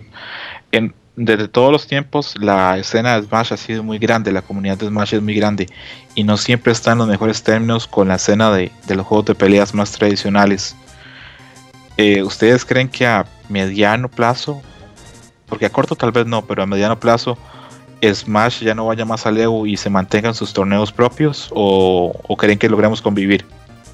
Mm. Yo, yo creo que puede llegar a convivir, o sea, tal, o tú tienes más seguro el, dato, Escroto. ¿Cuál fue el Evo en el que prácticamente lo salvó eh, Mili? Hubo un Evo en el que Mili fue el que salvó al Evo por tantos, por tantos eh, competidores que tuvo. De hecho, de hecho, los números de Smash siempre han ayudado muchísimo al Evo. No, no, no solamente fue uno, han sido varios. Sí, y aparte, eh, incluso que, que Ryu, y eso lo, he leído pues, como en muchos threads eh, a lo largo de Smash Bros. y, e incluso en Reddit, eh, la inclusión de Ryu en Smash 4 ha como que llamado la atención de los jugadores tradicionales de juegos de peleas porque dicen, Ay, como que está Ryu, ¿no? y se dan un chance de jugar con Ryu y dicen es que Ryu se sigue sintiendo muy pero muy familiar o no prácticamente igual pero muy familiar a, a, su parte real a los juegos pues core de Street Fighter. Entonces este, yo creo que sí puede llegar un momento en el que puede coexistir así en buenos términos la escena más que nada la de Smash Wii U con las demás de juegos competitivos. Y también yo creo que también eh, mi punto de vista de tu, de tu pregunta anterior eh, que Smash Wii U a comparación de Melee, Smash Wii U tiene totalmente el factor Nintendo, o sea, todas las personas crecieron con estos personajes, de, con estos All Stars que maneja Wii U más que Melee, entonces es mucho más fácil para las personas relacionarse con un juego como Smash que no están relacionadas con un juego de peleas, que no conocen a fondo eh, la historia de Street Fighter, la historia de Tekken, y se les es mucho más sencillo eh, entrar a un juego de peleas como lo es Smash, y por eso ha de ser que de tantas partes del mundo pues, se encuentren en un lugar para, jugar este juego. Ese factor Nintendo sí es muy difícil que alguien más lo pueda replicar y por eso ha de ser más global que, la mayoría.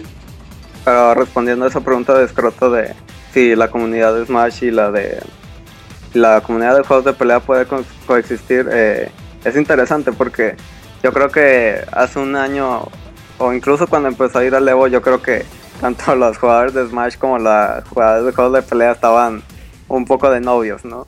Eh, había buenos términos, podíamos, digamos que podías verse cómo los dos trataban de, coexistir.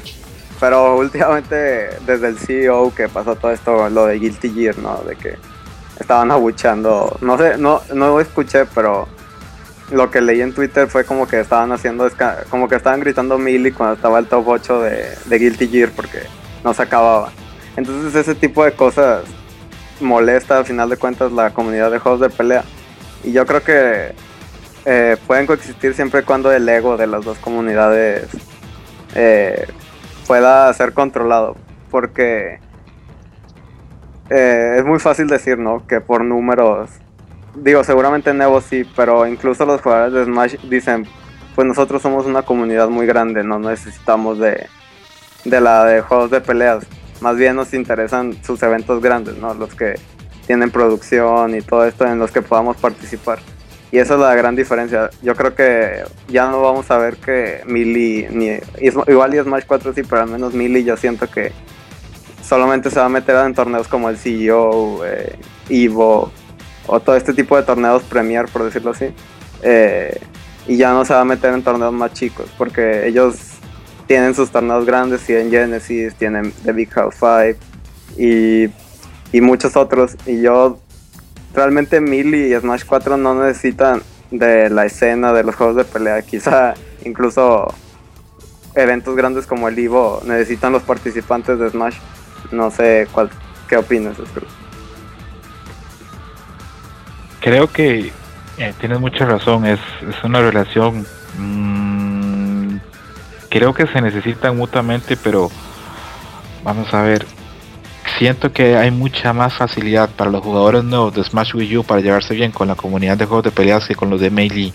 Creo que Melee ya son jugadores que tienen una comunidad muy propia, muy purista y que tienen claro que ellos han sobrevivido con un juego de hace muchísimos años y no han necesitado a nadie más. Probablemente a nivel de organización y a nivel de, de venta de boletos y espectáculos van a seguir juntos, pero a mí me da que con el tiempo pase va a haber más separación entre las dos comunidades. No tal vez en torneos, pero sí a nivel interno, porque lo que hemos hablado este, son públicos y eso lo, tenemos claro y, no quiero caer en, ningún prejuicio ni, ni, ofender a nadie, pero los públicos de los juegos de peleas a los públicos de Smash, incluido ahí también Pokémon, son distintos y lo podemos ver en la gente que los ve, podemos ver la gente en los streams y creo que podemos llegar a convivir y a ver respeto, pero sí creo que en el fondo son distintos. Sí, totalmente de acuerdo. ¿eh? ¿eh? vamos un poquito eh, fuera de tiempo. Vamos a pasar a, a Guilty Gear. Creo que de Smash eh, fue suficiente, pero si tiene ahí, hay mucha gente que le interesa Smash Bros y que están ahí conectados en el stream. Si tienen preguntas, al final va a haber como preguntas ahí para los que quieran eh, hacer sus cuestionamientos. Y Gerson, aparte de decir que Pixestrato es un mango, ¿qué puedes decirnos de Guilty Gear? Sí, sí, coméntanos. ok, pues Guilty Gear ahorita últimamente ha tenido mucho empuje por el Evo pasado. Este, con la reedición este que salió ahorita que la Revelator ha estado muy fuerte últimamente en CEO, en Frosty y Faustin han, han tenido buena cantidad de público. Yo espero que en este Evo repita lo del pasado, que tuvieron encuentros muy épicos. La ventaja de este nuevo juego que es el Revelator es que la cantidad de personajes que tiene es muy, ¿cómo decirlo?, variada. Este, cada personaje ya es más único porque la, la, versión pasada pues todos tenían a los mismos, a Amelia, a Elfer, a Sol. Y ya de ahí no salen. Y en este ya están usando más variaciones, que es lo que me está gustando mucho. Lo que vi en el pasado CEO, este, que ya Dogura y Kazunoku, ya ambos ya tienen como que sus counter picks. Así de que, ah, usaste este personaje, yo voy a usar este entonces. Y así como que ya, eso es lo que me gusta mucho de, de los juegos de pelea. Y ya que lo hagan esto con el nuevo Guilty Gear, pues ya le da más vida. En este, para este Evo vienen 87 este, japoneses, que en estos se incluyen a Nage, Kazunoku, Nakamura, Fab, que es uno de los mejores pop, que Pot es el Zangief del juego, Makabu y este Dogura, y viene el dios de, Guilty Gear que es este Ogawa. Ogawa es el que ganó el juego el torneo pasado y en este obviamente lo va a ganar porque sigue siendo una bestia. Este, pues sí espero que este, este torneo sea muy fuerte, que los, que los jugadores este, norteamericanos como Kid Viper, como Fabulous Defense. Hay un chavo nuevo que muchos japoneses lo están teniendo respeto y mucho miedo, que se llama Lost Souls, que en el Evo pasado quedó en 15 en quinceavo lugar. En este ya está retomando y está en top 8 y todo eso. Y muchos japoneses ya le están diciendo de que este güey hay que checarlo porque sí se está viendo muy cabrón. Y este, y sí hay muchas este como que incógnitas de quién va a ganar ese Japón, Estados Unidos, si algún norteamericano va a poder entrar a top 8. Este, yo digo que lo más probable es que solamente un norteamericano llegue a top 8. Este, entre tanto japonés, porque los japoneses traen un nivel bien cabrón. Este, pero sí, yo espero que este torneo esté, o sea, sea mejor que el pasado que cumpla todas las expectativas. Y aparte, Guilty Gear nos dio uno de los mejores momentos del Evo el año pasado, ¿no? Ah, Simón, con lo de Boshige. y eso es lo triste, que el chavo ya no vino para este. No, ya. No, es, que ya creo se que se quemó se bien. De, de hecho, Recuérdame a- de, de ese jugador, fue quien dejó el, el, el control para, Sí. para festejar. Sí, Dijo, ya ándale. les gané y se le olvidó que era Así el- diría gran con. Este, de hecho, el vato luego da tutoriales y, o sea, está más en, en la comunidad, pero ya así jugándolo no lo he visto. ¿Qué un dato interesante, no, un dato interesante de Washige es que Washige, este, no sé qué tanto tenga que ver que no venga luego que Washige fue contratado como, como outsourcing de, de Capcom para Street Fighter 5. Ajá. Eh, eh, Wachige trabajó este de director de, de varios departamentos este, de dinámicas para, para el juego.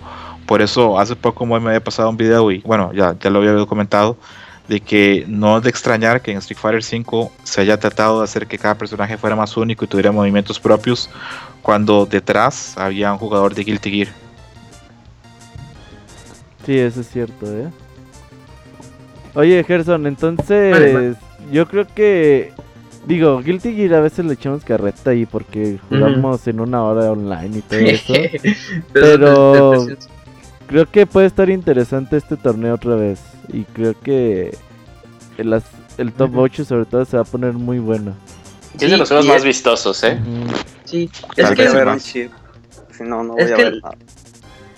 Es que la ventaja de este es que como ya hay más personajes y muchos top players cambiaban a sus personajes que del antiguo juego estaban, este pues ya le está agregando mucho más dinamismo y los combos ahorita le hicieron pequeños este modificaciones, pero esas modificaciones hacen que el juego corra mejor, se vea mejor y los combos se vean más locos. Es lo que me gustó mucho de, de esta reedición. Para la gente que ve Guilty Gear en el torneo, les, les invito a que observen los fondos y observen los detalles de animaciones y de luces y de sombras, porque el trabajo que ha hecho Arc System en este juego es pff, incomparable. Probablemente sea el juego a nivel gráfico que esté más puntero. No creo que haya una compañía en el mundo que hoy por hoy se pueda comparar a Arc System a nivel de lo que produce visualmente. Y creo que es una pequeña lástima que en Occidente no tenga tanta fuerza Guilty Gear. Yo espero que a mediano plazo Arc System encuentre una licencia, no sé si de cómics, no sé si de películas o algo que le permita crear un juego que sea mucho más atractivo de Occidente, porque fuera de bromas Occidente se está perdiendo eh, una edad dorada de juegos de pelea de Arc System y tal vez no vuelva. No sé si, por ejemplo, en el caso de Injustice, que vende tanto por tener los personajes de DC, no sé si Arc System podría comprar una escena, comprar, perdón, una licencia de un manga o un anime que sea muy popular en los dos lados de, del mundo. No sé, un One Punch Man, un, no sé, un Attack on Titans, algo, porque eh, en serio sería, sería un boom con la capacidad que tienen para crear los juegos. Igual y y- podrían agarrar la licencia esta de G-Stars, ¿no? Que son todos los personajes de, de la ese, Shonen se- Jump. ese sería un sueño, ese sería un sueño y probablemente hablaríamos de un juego que se jugaría por décadas. Sí, estaría Fíjate que, que mucha de la comunidad de Guilty Gear son de arcades, casi de consolas. La juegan muy a huevo porque van a, a un torneo importante, pero casi siempre la comunidad está en unas arcades en Japón, que son las de Mikado. Y ahí, si tú quieres jugar Guilty Gear o Blaze Blue, ahí, ahí es donde está toda la comunidad. Este, y lo que habías dicho del anime y eso, eh, creo que hicieron lo mismo con Blaze Blue, que hicieron novelas gráficas, mangas, animes, pero la verdad no, no siento que haya pegado no sé por qué. Y este y los personajes de Blade Blue se me hacen más atractivos que los de Guilty. Se ven un poquito más coloridos, pero no sé si el público no, no está enterado o, no le, simplemente no les llamó la atención. A mí me gustaría que con este Evo ya la gente es que igual es el temor porque ven Guilty Gear y ven tantos combos y dicen, es que está muy complicado. Y este y el Revelator, que es el nuevo, este ya te dice desde el principio, "Oye, ¿has jugado un juego de peleas?" No. Ah, ok, te llevo de la mano, te explico todo esto, todo esto con minijuegos, con, o sea, con muchas cosas para que sea más fácil este este entenderlo y, como la interfaz es muy amigable, pues ya mucho más fácil te vas a enamorar del juego. Espero que ya que con este ya. Ya la libre. ay, ay, che, Ahí andas tirando los perros en el chat. Oigan, eh, hacemos un poquito una pausa porque tenemos a Julio. Julio estuvo con nosotros el año pasado en el podcast después del Evo 2016, 2015, perdón. Y hoy va a estar con nosotros un rato para hablar de este año también va el Evo. Julio, ¿cómo estás? Julio ya se fue, le dio miedo, no le dio Muy bien, Robert, ¿cómo estás? Ah, no. Ah, Oye, Julio, ¿te imaginas tú, en, un, Evo, güey? ¿Estás hablando conmigo? sí, sí, El Yujin ah. en un Evo, no, no lo creo. Estaría bien chido, Brady. Con su playera de soy una loca desatada. Sí, sí. Deberías ir a jugar. tantos kilómetros de lo que. Comiendo, comiendo atún, güey, ahí con el arcade stick. y le diría, oye, oye, diría, ¿me abres mi lata de atún, por ¿Me abres mi lata de atún, por Oye, si estás como para unos, unos brackets de Smash, ¿no? Eh, no, güey, no, ya he dejado Smash desde que entré a trabajar. Con la, con la niña de 10 años, igual sí, güey. Oh, güey, no no me partes mi madre. No, pero yo creo que si, si, si esta estuviera en la, en la universidad, güey, y pudiera despeñar con gusto. Pero despeñes ya con gusto también. Sí, es, lo que ah. te iba a decir, Julio, ya entérate. Ah, ah perdón. Nos da pena decírtelo. Bueno, ahorita lo que eh, regresamos el contacto con este Julio eh, hablemos... güey. No, contigo no. Con... Ah, no seas mamila. Que le, que le quite mute a su. No, es que está, no está ni en la llamada. Es como que tiene problemas de conexión. Hablemos de Street Fighter 5. Eh, este... Ya empieza, agárrense una hora. Porque sí, ahora sí, ya, ya habló Gerson. Vamos a acabar hasta como por la una de la mañana. Más o menos. No, pues eh, la primicia es de que pues el juego salió en febrero y que este es su primer Evo. El, como ya dijimos, tiene récord de participantes. Todo el mundo quiere estar ahí en, el torneo. Y siempre es interesante, aunque últimamente los últimos 4 o 5 majors se ha repetido mucho la final entre Tokido e Infiltration. El fin de semana, ¿viste la, la final de China, Escroto? Lo que se pudo ver. Sí, sí, sí, estuve viendo la final, lo que se pudo porque el stream estuvo eh, terrible. Sí, estuvo horrible. Eh. Estuvo Squall haciendo el streaming. Se estaba cayendo a cada rato. los, coreanos sabotearon. Los coreanos. Sí, sí, ahí queda Ese claro. Seguro que... hosteó Didier, güey. no sé, posiblemente. Haciendo enojar a Chris G desde tiempos sin ¿Qué Que no participó. Creo que es claro que que fuera de, bromas, este, hay un nivel ahora muy cerrado entre ciertos jugadores japoneses. No es fácil a ah, ingresar a ese nivel actualmente que tienen los jugadores.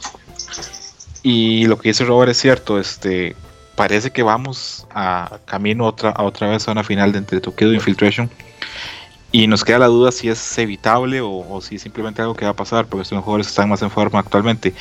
Yo creo que me voy a arriesgar acá, voy a decir que no se va a dar. Sí, es, no viste, fue Kazunoko, ¿no? El que sacó a... Exactamente. A creo que hace un mes y medio, creo que hace dos meses, Tokyo de Infiltration estaban un par de escalones por encima de los demás jugadores. Creo que ya hay otros jugadores que están muy cerca de ese escalón. Sí, Mochi ya recuperó sus energías también. Exactamente, y creo que está, muy, muy fuerte. recuperó sus energías. Oye, ya está Julio y Julio, ¿cómo estás? Muy bien, muy bien, gracias. Eh, Julio? ¿Qué tal, Julio? Hola. Julio César. Eh, Maquinator, para que no se confunda con el otro Julio. Oye, Julio, eh, perdón. Pongo mute, güey, pongo este, mute, pongo mute y no hablo toda la, entrevista, güey. No, es neta. Ya vete a dormir. ya es hora, ya es hora, ya es hora. Oye, Julio, eh, ¿cuándo se van a Levo? Ah, bueno, nosotros nos vamos el 13, o sea, el miércoles. El miércoles, ajá. ¿Y este año para qué concursaste? ¿El año pasado entraste a Smash, a Tekken? No, Smash, eh, fue a Smash, a Persona 4 y a Street 4. ¿Y este año? Este año solamente Street Fighter 5. Ya, te decidiste por, por un solo juego. ¿Y qué onda? ¿Cómo vas en Street Fighter 5? ¿Cómo te sientes para el torneo? ¿Qué personaje usas? ¿Cuántos Rage Quits has tenido? que me han hecho, pues un montón. Este. Bueno, en esta versión estoy usando a Ryu como main. Y tengo varios Pocket Characters. Eh, yo creo que después de Ryu tengo así de cómo los uso mejor sería Vega y por ahí tengo un Nekali también. Entonces sería Ryu, Vega, Nekali. Ok. ¿Y este año cómo te sientes para el torneo? Ahora que pues todos están empezando, no hay una diferencia de niveles como lo había en Street Fighter 4 ya en los últimos años. ¿Crees que este año la participación sea más reñida que en anteriores? Eh, bueno, lo que es una realidad es que ahora hay muchos mexicanos. Ajá. Y pues para mí sí va a haber competencia porque la mayoría de los que van que conozco juegan bastante bien y también hay demasiadas personas inscritas. Entonces eh, yo creo que todos vamos a salir del primer pool porque ahora son dos pools. Entonces eh, todos vamos a salir del primer pool. Creo que es casi un hecho y ahora sí que vamos a jugar mucho más. Ya cuando empiece el segundo pool ya se va a poner mejor porque pues ya va a haber gente con más nivel. O sea, son más de 5000 participantes, entonces de esos yo creo que un poquito más de la mitad pues solo se meten para ver, o sea, no tienen tan buen nivel. Entonces imagínate, para lo que sí es, consume tiempo porque si tú vas a jugar, te tienes que enfrentar a fuerza dos o tres o hasta cuatro que, que solo se metieron y están empezando a jugar. Entonces eso consume tiempo y te consume como jugador. Ah, es, nada más, sí, es nada más como... Eh, sí, o sea... es como gastar tu energía en algo que dices, pues no tendría por qué. Ajá, exactamente. Te desgasta. Oye, hablabas de, la comunidad mexicana, eh, de los que van eh, aquí un mes más fuerte en Street Fighter 5 y con más posibilidades de llegar más lejos.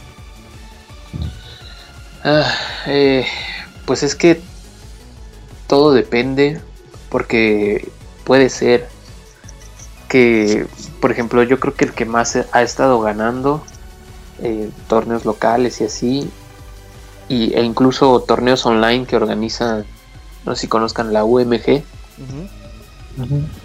Bueno, está Kusanagi y eh, está también Goro GI que también es, ha ganado mucho torneos offline.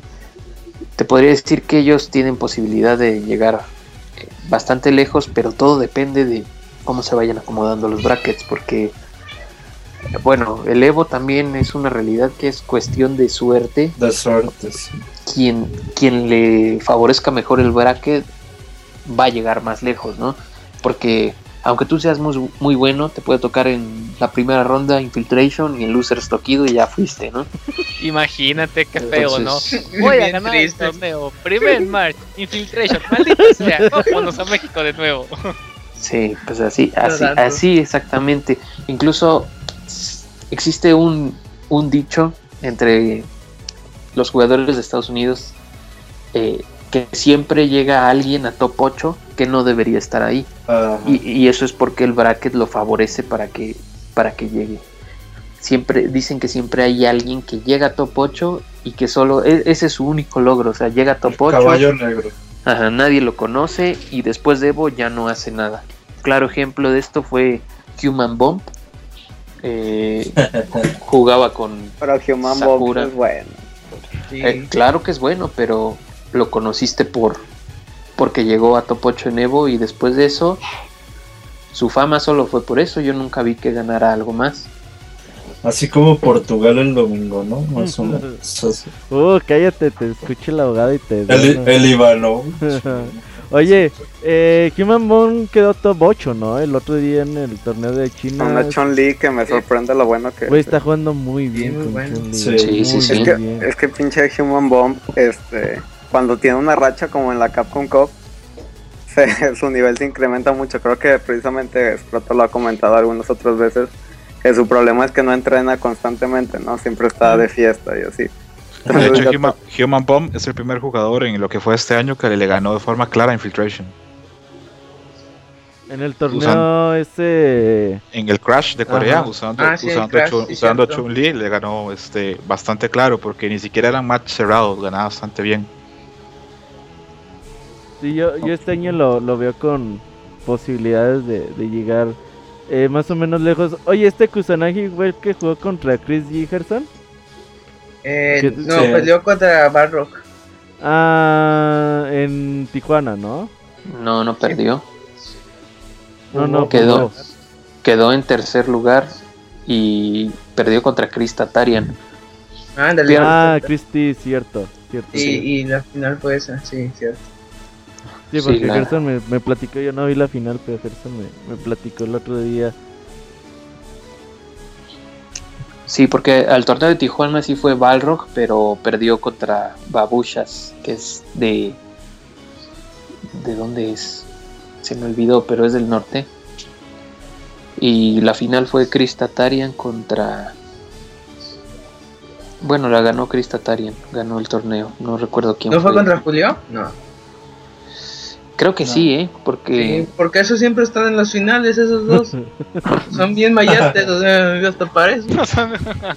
sí, me parece que sí, ¿eh? Me parece que sí fueron ellos dos la gran final. Y en tercer lugar quedó Kusanagi. Este, sí, pero yo, yo creo eso. O sea, un jugador puede ser muy bueno, puede estar ganando constantemente. Pero si su bracket no lo favorece, eh, es muy probable que se quede ahí en el camino. En el camino, ¿no? Lo mismo puede pasar con cualquier top. O sea, puedes decir, no, pues yo creo que este va a dar la sorpresa, ¿no? Y no sale de pulso. Es todo es cuestión de, de muchos factores, o sea, desde quién te toca, a qué hora te toca, qué día te toca. Y más, más ahora que antes era solo los viernes, ¿no? Los viernes todo el día eh, se corrían los pools de, Street Fighter y el mismo viernes se llegaba hasta, hasta el top 8. Ya el domingo se jugaba el top 8. Ahora va a ser el viernes todo el día pools, el sábado todo el día pools y ese sábado se llega al top 8 y el domingo se juega. O sea, es mucha gente, ¿no? Entonces, digamos que te toca el viernes a las 8 de la mañana jugar, ¿no? Y el día anterior no pudiste dormir, te desvelaste, no sé, lo que sea, estuviste retando. Entonces eso también afecta. casino de Balrog. Ajá. Entonces, sí, o sea, todo tienes que ahora sí que el que va mejor preparado física y mentalmente eh, y obviamente que juegue bien y tenga estudiadas muchas situaciones, es al que mejor le va a ir. Oye, por eso, sí. Perdón que te interrumpa. ¿Tienes más o menos un dato de cuánta gente de México va? O sea, tú vas con un grupo de personas, ¿no? Me imagino. ¿Sabes si ese grupo ha crecido? ¿Va más gente que en otros años? Pues. Dice el Robert: si cobran caro el autobús o el avión. Ay, les queda un lugar. se les queda un lugar. Pues mira, eh, este año, como no hay King of Fighters oficialmente, la mayoría de las personas que jugaban King of Fighters competitivamente se pasaron a Street en lo que sale el nuevo KOF. Entonces, pues digamos que la gente que entraba a KOF, eh, pues ahora está en Street. Entonces suma esos números de la gente que normalmente entraba a Street más los que entraban a KOF. Entonces ya se hace un todavía más gente, ¿no? La verdad no tengo el dato, pero por lo menos más de 10 sí son. ahí del grupo que vas. Está diciendo Scruto hace rato que... Bueno, estabas comentando que va a haber un side tournament de Kino Fighters 14. Eh, va a haber ahí un premio como de 2, 3 mil dólares. Y estamos hablando de... Viendo la posibilidad de que seguramente íbamos a ver a varios mexicanos ahí compitiendo. Y aparte, Scrota decía que el próximo año que ya esté Keyoff en, en el Evo, que quizás ya Bala podría arreglar sus problemas eh, que tiene con su visado. ¿Tú sabes algo al respecto?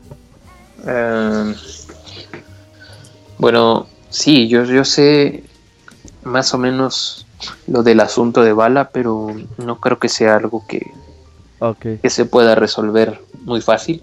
Ajá porque, bueno, según yo entiendo, ya lo han regresado varias veces, entonces es algo complicado. Y bueno, pero además de Bala, que, fue la persona que yo creo que... Que abrió más, Sí, sí, que, y al que todo es como el referente. Pues la verdad yo conozco más personas que pueden igual. Que tienen su nivel. Sí, sí, ya hasta más. Y hasta más. Y lo que le ayudó mucho a Bala es que, pues él fue el pionero, o sea, creo que nadie. Primero, ¿no? Sí, creo que nadie más jugaba, ningún mexicano eh, jugaba, o sea, el estilo KOF de aquí de México allá en Estados Unidos, ¿no? Entonces, pues nadie estaba acostumbrado. Yo recuerdo que cuando empezó a salir en los streams King of Fighters 13, todo mundo lo jugaba, o sea, lo quería jugar así muy muy al estilo, no sé, Street Fighter, o sea, no, muy, muy tranquilo, muy pausado, y no, o sea, llega Bala y, empieza a dar cátedra, y entonces es como se va desarrollando el, metajuego. Y es por eso que, como nadie más sabía eh, que jugara a eso, pues por eso le fue muy bien, ¿no? Y acá en México, pues sí, todo el mundo jugaba igual pues como se juega COP, ¿no? Sí. sí. Se agarra un estilo de... Cada región tiene su estilo de y su forma de juego. Dice Daniel Rincón en el chat, son 160 jugadores mexicanos. La mayoría de Street Fighter 5, solo como 4 de Mortal Kombat 10 y 8 de Killer Instinct. Gracias Daniel por los datos. dice. Y Didier, que vino de aguador. Güey, Didier es capaz de ir al Evo y quedarse dormido mientras juega. en la final, me sí. estos coches dormidos. Didier no se mueve. Perdón, amigos, es que mi Mac, mi Mac. Sí, estoy reiniciando. Es que no está emulado en mi Mac el juego, amigos, así como. Ay, Didier, ¿cómo eres despeñe? Oye, Julio, entonces, pues yo creo que dejamos Oye, hasta... yo tengo una pregunta A ver, perdón. Dile, dale, dile, dale, Didier. Julio, ¿qué ¿Tienes? No, no, espérate, Didier. Tranquilo, Didier. ¿Por qué te proyectas en mí? No? Julio, ¿qué harías si te tocara jugar contra Marn? ¿Qué, ¿Por qué es de su fantasía jugar contra Marn? No, no es ¿Qué harías si, jugar, si me tocara pues jugarle? Pero imagínate que te hiciera los gestos, güey. Que no se bañara. Para Fernalia que hace Mar, ándale, que no se bañara así. Pues yo voy a jugar, ¿no? A ver qué hacen los otros jugadores. ah, Didier, ¿cómo estás tonto? Sí, Didier. A ver, Didier, espérate. Creo que esa pregunta es para ti. Querías si jugaras contra Mar. Uy, yo la pasé. Lo beso, Didier. Lo ves. No, no lo besaría, pero sí voltearía y le diría, estás bien cagado, pinche No, aplicarías la, la, clásica que le bajas la cabeza y le haces acá el... Ándale. Sí, cálmese, puto. No, no chesqueas al mar. Ay, oye, Julio, pues muchas gracias. Ojalá y que este año eh, les vaya muy bien a todos los mexicanos. Ojalá los podamos ver ahí en los streamings. Y aprovechando que está Julio, eh, su esposa Tania eh, va a estar eh, acreditada de prensa, va a hacer algunas entrevistas y seguramente, no sé si el próximo lunes puedes tener aquí en el podcast, pero seguramente en Pixelania vas a tener entrevistas, historias y muchos textos de ella de provenientes desde Leva, así que estén al pendientes y pues Julio, un gustazo como siempre tenerte aquí. Gracias a ti, gracias a todos. Mucha suerte, Julio. Éxito. Gracias. Muchas gracias. Bye. Bye. Ay, Didier, qué pena, güey. Ya no te volvemos a invitar. Qué pena con las visitas, Didier. preguntas de mar. Ah, cabrón. Qué, pena con las visitas contigo, Didier, no mames. Sí, sí, sí. Ya, las andas coqueteando. ¿Con qué cara lo vuelvo a invitar? Por, por eso no nos toman en cuenta, te pasa. no somos un programa serio. No somos serio. no, ahora sí, ya hablemos de Street Fighter V, que no hemos hablado de Street Fighter V. Y... Pues ya decía Scroto, eh, se perfila para otra vez ver muchas personas o muchos peleadores que ya hemos visto en los top 8 que han repetido en los últimos eh, torneos eh, Major sobre todo. Pero creo que se pueden dar sorpresas como cada Evo. Y ¿saben quién creo que es una puede ser una buena sorpresa? Digo, quizás no es sorpresa para los últimos torneos, pero creo que podemos ver a Justin Wong, ¿no? Scroto, ¿cómo ves? Creo que los jugadores americanos, entre él y Knuckles deben tener el mayor chance de llegar a top 8. De hecho, cuando Eduardo también puede. Eduardo también está despeñando. Eduardo puede llegar al top 8, pero de los 128. Cállate. Dejen pasar a Pierre Barro, güey. Yo sí le tengo fe, güey. Sí le tengo fe, güey. Si, Pierre Barro entra, Saco eh. también entra a top 8. Eh, Oye, ¿qué, ¿Qué tal si con esas dos semanas de que ya salió Balrog, güey, ya pues da pinche sorpresota? Ah, pero dicen que todavía no, no, creo, Pero si anda este, streameando, bueno, he visto sus streams y, está practica, practica y practica y practicando como no tiene idea. Yo, la verdad. Pero él mismo hizo un tweet en que alguien le pregunta, oye, ¿cómo le has hecho para tener a tu Balrog también? Y dice, pues no está bien, yo solo agarro a la gente y los masheo y les hago dos, tres hits y ya gano. Sí, sí, porque sus todavía no son muy básicos. Ajá.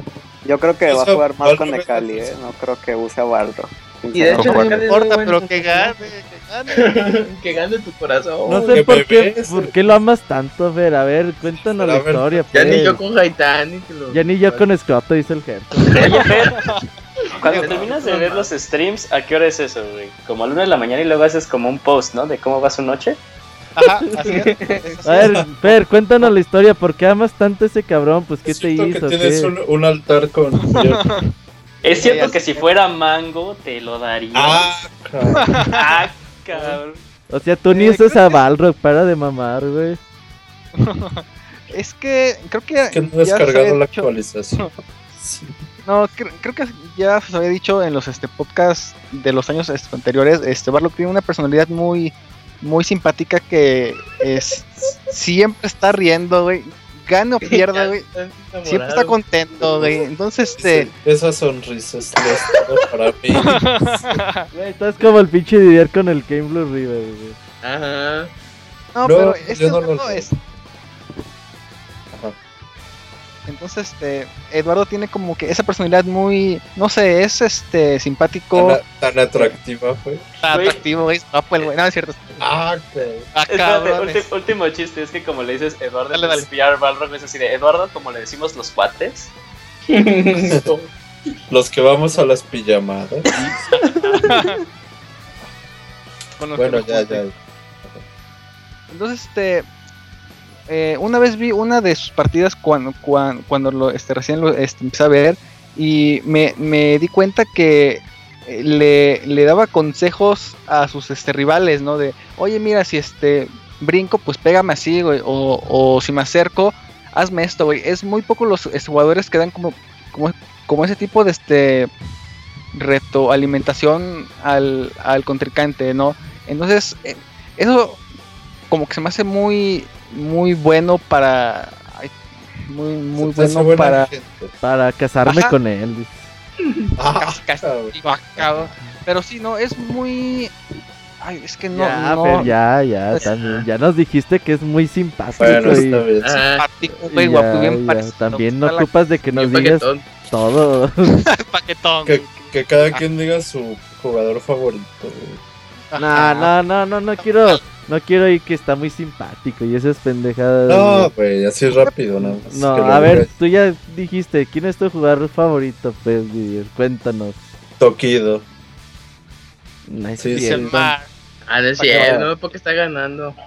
No, el, to el Tokido es chido porque Él ya ni tiene equipo y ve los lugares a los que llega. Entonces es un gran jugador. Pero siempre se juega solo, no con el equipo. No mames, pero pues, o sea. Pero bueno. que... ¿Y, el, ¿Y el tuyo, Robert? No, mira, eh, hablemos un poquito de. Ahorita hablamos de los jugadores. Pero, ¿cómo ves, Escroto? ¿Alguna sorpresa para el top 8 de Evo? No, de hecho cuando lleguemos a, la, o cuando hagamos tal vez quiniela, yo ahí tengo mis, mis nombres de top 8 y no, no, no tengo, no tengo a, a, nadie de sorpresa. Creo que hay, hay, un jugador muy bueno europeo, eh, Phenom, que usa, usa ah, Bison, usa Bison, usa Bison y usa Nekari. Hace poco jugó contra jugadores japoneses y les ganó, eh, ganó el clasificatorio el DreamHack, pero creo que fuera de él no veo ninguna sorpresa. Es muy difícil que haya sorpresas en un torneo de estos porque hablamos de probablemente 50 jugadores top y esos 50, 20 que sabemos que pueden ganar el torneo y es muy difícil que, en el top 8 no, no haya un jugador ya de un gran nivel. Entonces no, no veo sorpresas. Este, en años pasados pasa que a veces un jugador japonés muy bueno que no ha llegado a América se llega a top 8, pero creo que este no va a ser el caso tampoco. No creo que haya sorpresas. Y lo que sí creo es que tal vez tengamos una final que no sea, no sea la clásica, la Infiltration Dokido, que se está volviendo, se está volviendo un clásico ya. El clásico, sí. Y yo entiendo a la gente, ahora que, decían que, que, el jugador favorito era Tokido, yo entiendo que hay gente que siente que Tokido es un jugador súper importante porque probablemente sea el jugador más cerebral de Street Fighter. O sea, el, jugador más estudioso, el, jugador más disciplinado. Hay jugadores que son muy por instinto. El mismo Pierre Barro que es por instinto, Alex Bayo es por instinto, Daigo es por instinto. Pero cuando tú ves el estilo de, de Tokido, es un estilo que se, se nota que se ha sentado días, horas, horas y horas y horas a estudiar, a depurar, a depurar para que cada cosa que hace cuando está peleando tenga sentido y no dé oportunidad al rival. Entonces, yo creo que ese es de los jugadores más aptos para admirar Tokido. Sí, sí. Eh, hablando de, de, Daigo, Daigo está confirmadísimo, confirmadísimo que no viene, ¿verdad? Eh, hasta donde yo tengo entendido, claro que viene. Sí, Hace, cuando, durante el CEO empezaron a decir que no venía y que la chingada y que no, eh, eh, Él, dijo que no está listo y que él no siente que esté en, el nivel para ganar el Evo. sí viene. Pero sí viene. Y eso también lo dice mucho porque como buen japonés es muy humilde. Pero yo a Daigo incluso lo tengo en top muy bien parecido, dices Croto. yo lo veo, tú, güey. lo veo en top 16 y top 8. No, no, no lo veo para nada, este, no, no lo veo mal, lo veo como siempre, muy capaz, con grandes reflejos, un jugador capaz de adaptarse a todo. Y es una amenaza, siempre es una amenaza. No me parece para nada que sea un jugador que alguien se quiera enfrentar. Por ahí. y, como ves tú a Bonchan, yo no sé por qué no está ganando. Yo, yo veo que el Ryu, Ryu no es el personaje de Bonchan y Bonchan en este juego no tiene personaje. No tiene personaje. Sí, Eso es cierto, sí, sí, cierto. Y pasa con, pasa con muchos tipos de jugadores. Por ejemplo, ok, veamos, Kazunoko no tiene personaje en este juego. Puede usar a Kami y puede intentar jugar con, a presión. Pero ganó un premio. Pero, pero no tiene la fuerza que tenía Temales con Jung. No va a estar, no va a estar tal vez Mise porque no hay un personaje con las posibilidades de Makoto. Entonces hay jugadores que se acostumbran a, a un estilo y es difícil que puedan reproducirlo en otro juego. Hay que, que aprender o ver muy, muy bueno, digamos, el caso de Infiltration, que sea el juego que sea, muy bien. Exactamente, sea el juego que sea, se adapta muy bien. Sí, maldito lo odio. ¿Cuántos años tiene? Es un gran jugador. 29. Este, Infiltration. Sí, tiene como 28 29. 28 29.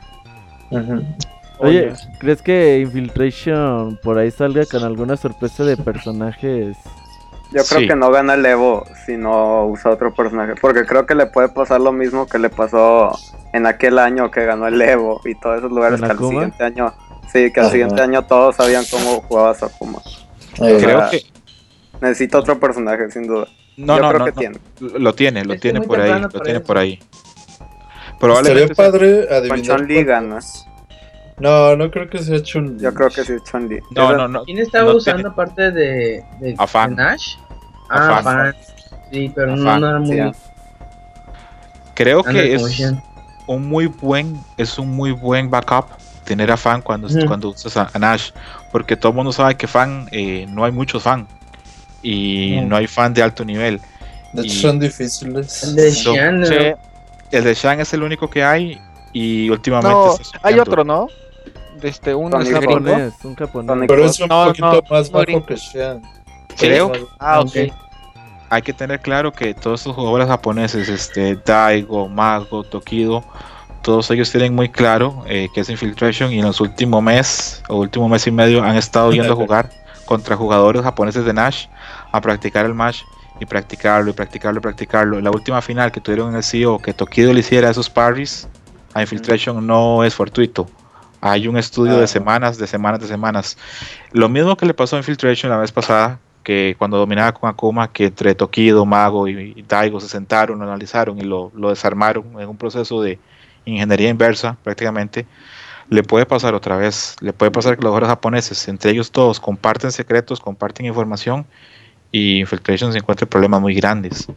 Tal vez eso añádele la rivalidad, ¿no? Exactamente. Así es. Exactamente. Y eso hace, eso hace el juego tan importante y tan rico. Ojalá pase. Sí, sí, sí. Oye, no mames que si viene el pinche saco, güey. Sí, claro. ¿Qué pedo con saco, güey? ¿Qué ha estado haciendo en los últimos días? Está practicando planchar, puro setup con Ibuki. Almuerza a sus niños. A romperla. Cambia pañales.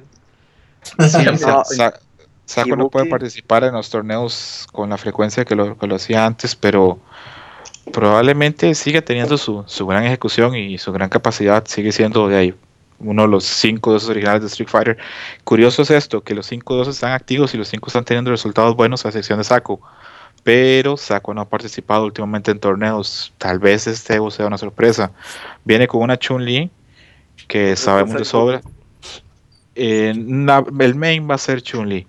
Tiene una Ibuki por ahí también. Y, Pero creo que la va a usar en momentos de presión, ¿no? momento de presión o momento de sorprender, porque un jugador profesional cuando llega, digamos, a un top 32, un top 16, nadie llega a improvisar, tienes que llegar con tus cartas más fuertes. Entonces... A menos que seas infiltration con Hakan, o sea, vamos a romper el juego.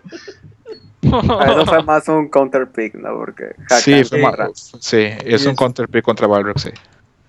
Porque a Pierre Balrog le tiene mucho miedo a los grapplers de por sí lo ha dicho miles de veces en entrevistas, que el estilo de él es, de rush, entonces le gusta estar eh, golpeando este, encima siempre al rival y cuando pelea contra grapplers siempre pierde.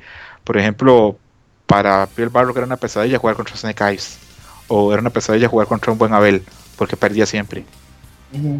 Oye, hablando de Snake Eyes, bueno, no, no vamos a hablar ahorita de él, pero qué bien y jugó Itabashi el fin de semana, güey. Super bien. Super Sangief, eh. me gusta mucho cómo juega, güey. Mucho, mucho. Desde el Street Fighter 4 me parecía que era un mejor Sangief que Snake Eyes. Pero por alguna razón Snake Eyes tenía mejores resultados.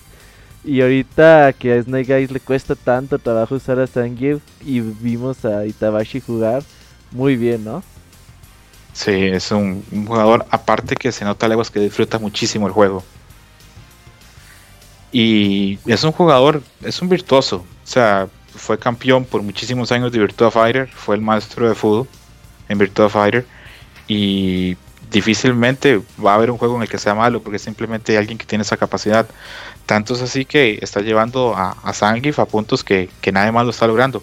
Snake Eyes, a pesar de que va a usar a Zangief en el Evo, ya lo declaró, no lo encuentro un personaje tan viable como en el pasado. Entonces, a mí lo personal me, encantaría ver a, un Zangief o ver a, una Laura o ver un personaje nuevo en top 8. Sí, o mínimo ya que estén en top 16, top 32, que es donde ya las cosas se ponen muy, muy interesantes en el Evo. Y que, ¿qué otros jugadores les interesa? Didier, Edo, Gerson. A mí Goichi, yo creo que Goichi puede dar una sorpresa muy grande. Eh, si no saben quién es, es eh, un japonés de lentes que usa Chun-Li. Chun-Li, ajá. Edo. Este, mande. Edo, te adelanto que Goichi para mí es tanto bocho, sí o sí. Sí, yo también. Yo creo que, es más, yo, yo creo que Nachon va a ganar el Evo, porque me parece impresionante que no haya ganado nada una Chun. ¿Quién, perdón? Una Chun. Eh, Goichi. Ah, sí. Quedó tercer lugar el otro día, ¿no? Sí. Y también tengo muchas ganas de ver a Haitani perder otra vez de seguro, pero pues no le echen la saga, ya una vez lo voy a echar la con eso. No, pues yo no estoy diciendo nada para no salarlo. Odio a Haitani por eso, porque siempre, siempre parece muy bien y al final termina perdiendo como que en el momento clave de, del top 8. Pero ojalá le vaya bien. Yo también veo a Haitani top 8 fijo, ¿eh? Yo también. Sí, yo también. Es muy fuerte, muy fuerte. ¿Qué otro personaje? Creo que hay, hay fuertes en Estados Unidos. El otro día, ¿cómo se llama este Zangief? Que es mejor que Snake Eyes. Estupendous. Ajá, juega muy bien. Christy juega muy bien. Eh, este pues, Ken. Julio también. Julio, Julio, ajá, Julio, exactamente. ¿Yo qué? ¿Yo qué, amiguitos? ¿Yo qué? ¿De qué juego ah, hablan? Ah, de, de Smash Brothers. Ah, uy, uy, uy, no, no es cierto. Este, yo espero grandes cosas de Momochi, güey, en, en el CEO con su Ken. La verdad me impresionó, como que la agarró de bajada. Bueno, siempre es un show ver a, todos los ríos competitivos en Street Fighter V, entonces por algo también eh, yo comparto que lo mismo de, Didier, de, a mí como que por el que yo voy es por Tokido. Eh, pero me gustó mucho el Ken que trae este Momochi. Yo espero grandes cosas de él. Espero que pueda dar alguna sorpresa. Agarró fuerzas, dice el Gerson. Eh, agarró, agarró fuerzas, se puso mango, diría Gerson. Eh, pero a mí me gustaría que. que no sé, me, encanta. Como estos últimos dos personajes que se agregaron como DLC, que, que dieran algún tipo de sorpresa, no que ganen, pero que algún jugador por ahí pueda sorprender con alguno de ellos dos.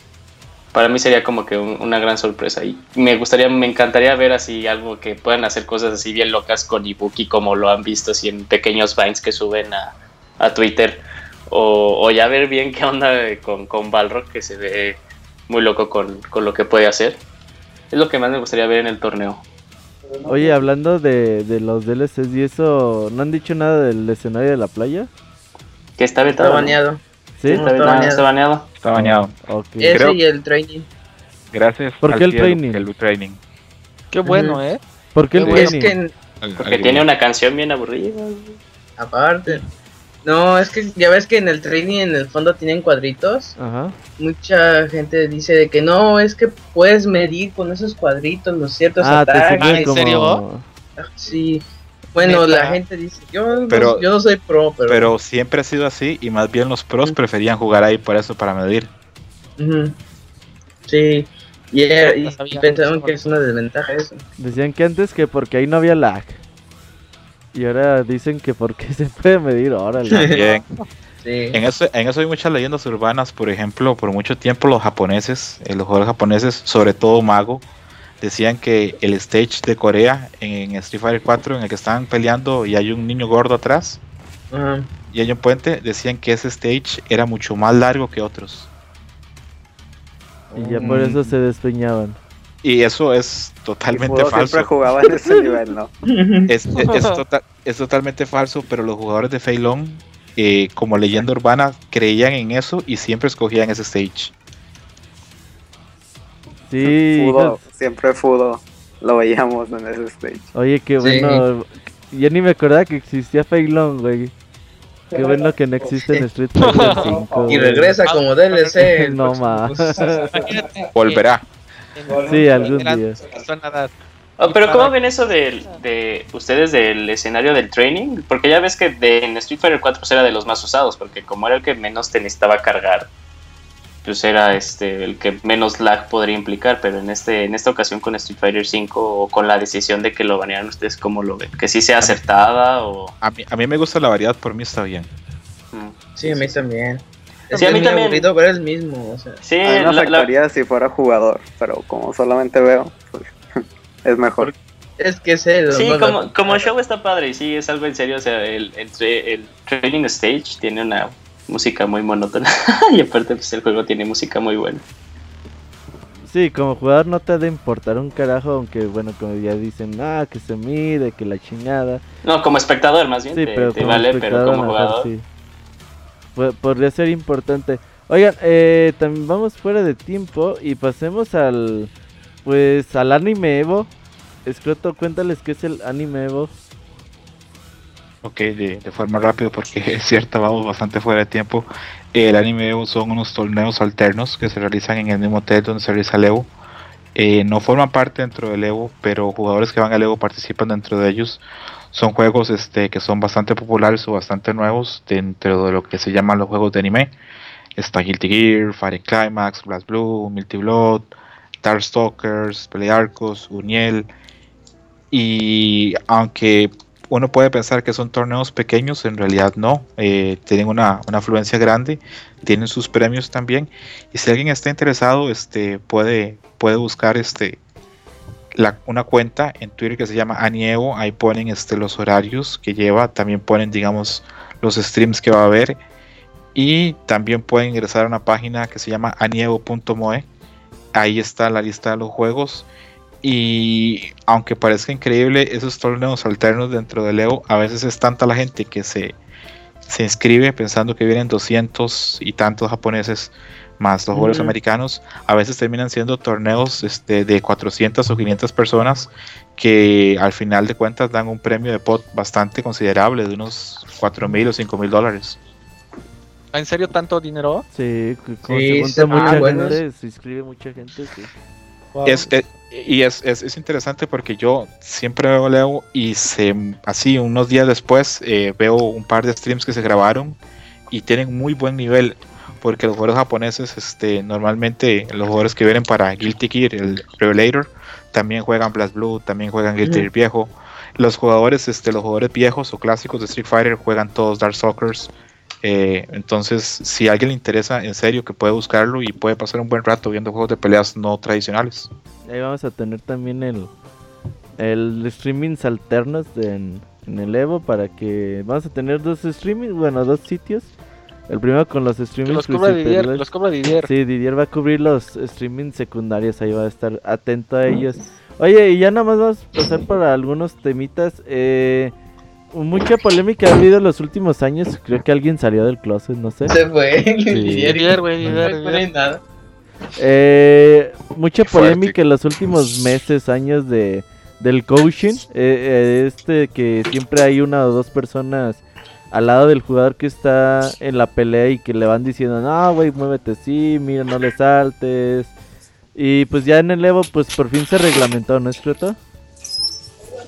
Finalmente se reglamentó. Eh, había muchas quejas acerca de esto, que se tenía que ser reglamentado. Este año pasó algo que creo que fue lo que colmó el vaso, que fue pues casi un descaro, que había una pelea entre Chris Satarian y Pierre Barrock y en, una pausa entre, entre rounds a Chris Satarian lo llamaron por teléfono y por teléfono le dijeron cómo tenía que jugarle a Pierre Barrock y termina ganando Aparte de eso, hace poco hubo un torneo donde estaba jugando Justin Wong contra Tokido y Justin Wong estaba ganando de forma clara. Vino corriendo inmediatamente Mago y le, dijo un par de cosas a, a Tokido y Tokido le da la vuelta a Justin Wong. Entonces parece que ya era un factor que, se estaba convirtiendo en molesto o no Creo que también hubo este, una parte donde creo que no sé si fue en Smash donde hubo un tipo, güey, que sacó su, su, este laptop, pedía tiempo, ah, veía como que la repetición y decía, ahora le va. Pero eh, de hecho, hablando fue una y otra y otra y, y, otra de Hecho, ¿eh? el, que estaba ahí presentando dijo, eh, ya se está acabando el tiempo. No, espérame, espérame. 5, 4, 3, así ya. O sea, eso es bien descarado. es medio, hablando de Smash, por ejemplo, eh, Hungry Box, una de las razones por la que él dice que ganó eh, la DreamHack fue porque tuvo un coach, de hecho. Entonces, sí es un tema, digamos que algo relevante. Incluso lo firmaron en, el equipo, en un equipo a ese coach. Entonces, nos habla que tener un coach sí hace mucha diferencia entre no tener al menos uno bueno. Ojo que, ojo que el coach de Hungry Box es psicólogo también. Sí. No solo, no solo le da consejos de juego, también le da consejos eh, de comportamiento. Entonces sí, finalmente ya el, coaching está prohibido después del Pulse, ya no se va a permitir más. Y a, mí lo personal no sé, siento que a veces le daba un cierto sabor al, al, juego, pero también entiendo que para, para algunas personas se, siente injusto. Para el que pierde, es el que dice, no, no mames. para el que pierde. Pinche culero, ¿para qué le está ayudando? Pero es cierto, ¿eh? O sea, por ejemplo, tú puedes jugar de una forma y quizás algo tan simple como tú saltas y haces alguna finta y el otro jugador como que no agarra el pedo y se la traga y se la traga y se la traga y llega otro güey y te dice, güey, te está haciendo eso, nomás cúbrete ya. Y dice, ah, pues sí es cierto, y lo hace y te despeña. Digo, al final son dos, es uno versus uno los que están jugando, pero muchas veces ese tipo de trampas, de no sé cómo llamarle para que tú estás haciendo y que el otro jugador no se da cuenta que lo estás haciendo y alguien que está afuera con más tiempo, con más calma se da cuenta de esas cosas, sí puede ser un factor de, decisivo en la pelea. Sí, definitivamente. Sí, sí. Preguntan que cuántos juegos faltan para hablar. No, ya son todos los del Evo. Pero ya estamos hablando como de temitas ahí que, que se van dando y que tienen en este Evo. Y pues mucha gente pregunta que si el Evo están realmente los mejores juegos de pelea, los juegos que las compañías les dicen a los organizadores que deben de estar y obviamente con dinero en la mano. Pues ya el Evo se volvió con tanta popularidad, pues también se volvió en un evento totalmente comercial. Eh, no estarán los mejores juegos de peleas, pero creo que este año tenemos un buen line-up, ¿no? Mm, extraño, ¿eh? Eso es la definición, yo creo. Tres juegos de Nintendo. Sí, más extraño, sí. Tres juegos de Nintendo. El año pasado teníamos, pues, a juegos de Arc System, teníamos... Desde que se fue KOF, eh, no ha sido lo mismo el Evo. Sí, de hecho, a mí me falta el la misma ¿eh? opinión. Falta KOF. Pero también la gente debería de apoyar. O sea, por ejemplo, digo, yo soy fan de las finales de KOF. De hecho, han sido las más emocionantes. Las últimas dos, tres finales de Kino Fighters que hubo en el Evo. Oficialmente creo que han sido de las finales más emocionantes que ha habido en los últimos años. Pero pues también la gente debe de apoyar con su con su participación, ¿no? Porque si no van, güey, pues también ni modo de guardarte el lugar para siempre. Porque está muy ya los tiempos de streaming ya están muy limitados, ¿no es cierto? Sí, tiene que haber un tiene que haber un equilibrio porque si bien es cierto, pues yo preferiría que hubiese que estuviese tal vez, no sé, Skullgirls o Uniel o otro juego en lugar de Pokémon. Yo entiendo que el factor comercial de Pokémon es muy fuerte y es difícil, digamos, no tener un juego de esos actualmente en el en el EU. Incluso entiendo que tienen que estar los dos, este, los dos Smash por la cantidad de gente. Estamos hablando que entre los dos Smash están haciendo 4.500 personas. Entonces, eh, creo que EU ya no se puede permitir el lujo de decir, ok, estos son los mejores juegos, sino estos son los mejores juegos que nos generan dinero en el stream. Sí, es que también la cantidad de, público que, que ve Smash, eh, pues es decisivo y entonces tener dos juegos puede ser una exageración. Por decir, entonces, ¿por qué no está Street Fighter 4, no? Pero, pues, ¿tú qué harías? Como tú si fueras el organizador del Evo Scroto, ¿qué harías? Yo digo que lo mismo que están haciendo ahorita, güey. yo, yo lo vi, yo a, principios de año se hablaba que este Evo podría ser de cuatro días por la cantidad de gente que estaba inscribiéndose y por la cantidad de juegos. Eso no lo había pensado.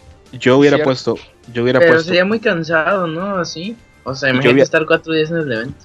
Yo hubiera puesto eh, cuatro días menos horas de juego y a la vez este más juegos. Tal vez hubiera incluido por ahí un par de juegos más. Pero lo que ustedes decían, incluso cuando comenzamos el programa, hablaban de lo cansado que es cuando termina el Evo. Y es cierto, cuando terminas el Evo el último día, es, es un gran cansancio porque has pasado mm, tal vez 20 horas sentado viendo juegos de peleas. y, y es, es, bastante feo. Yo me hypeo más. ¿Te, ¿Te, gusta que sea? Ah, sí, está cabrón. Te quedas con las ganas de, de, de, jugar más, güey. Yo digo, si, si, si esos güeyes pueden, ¿por qué yo no? Y como que le metes más ganas al este.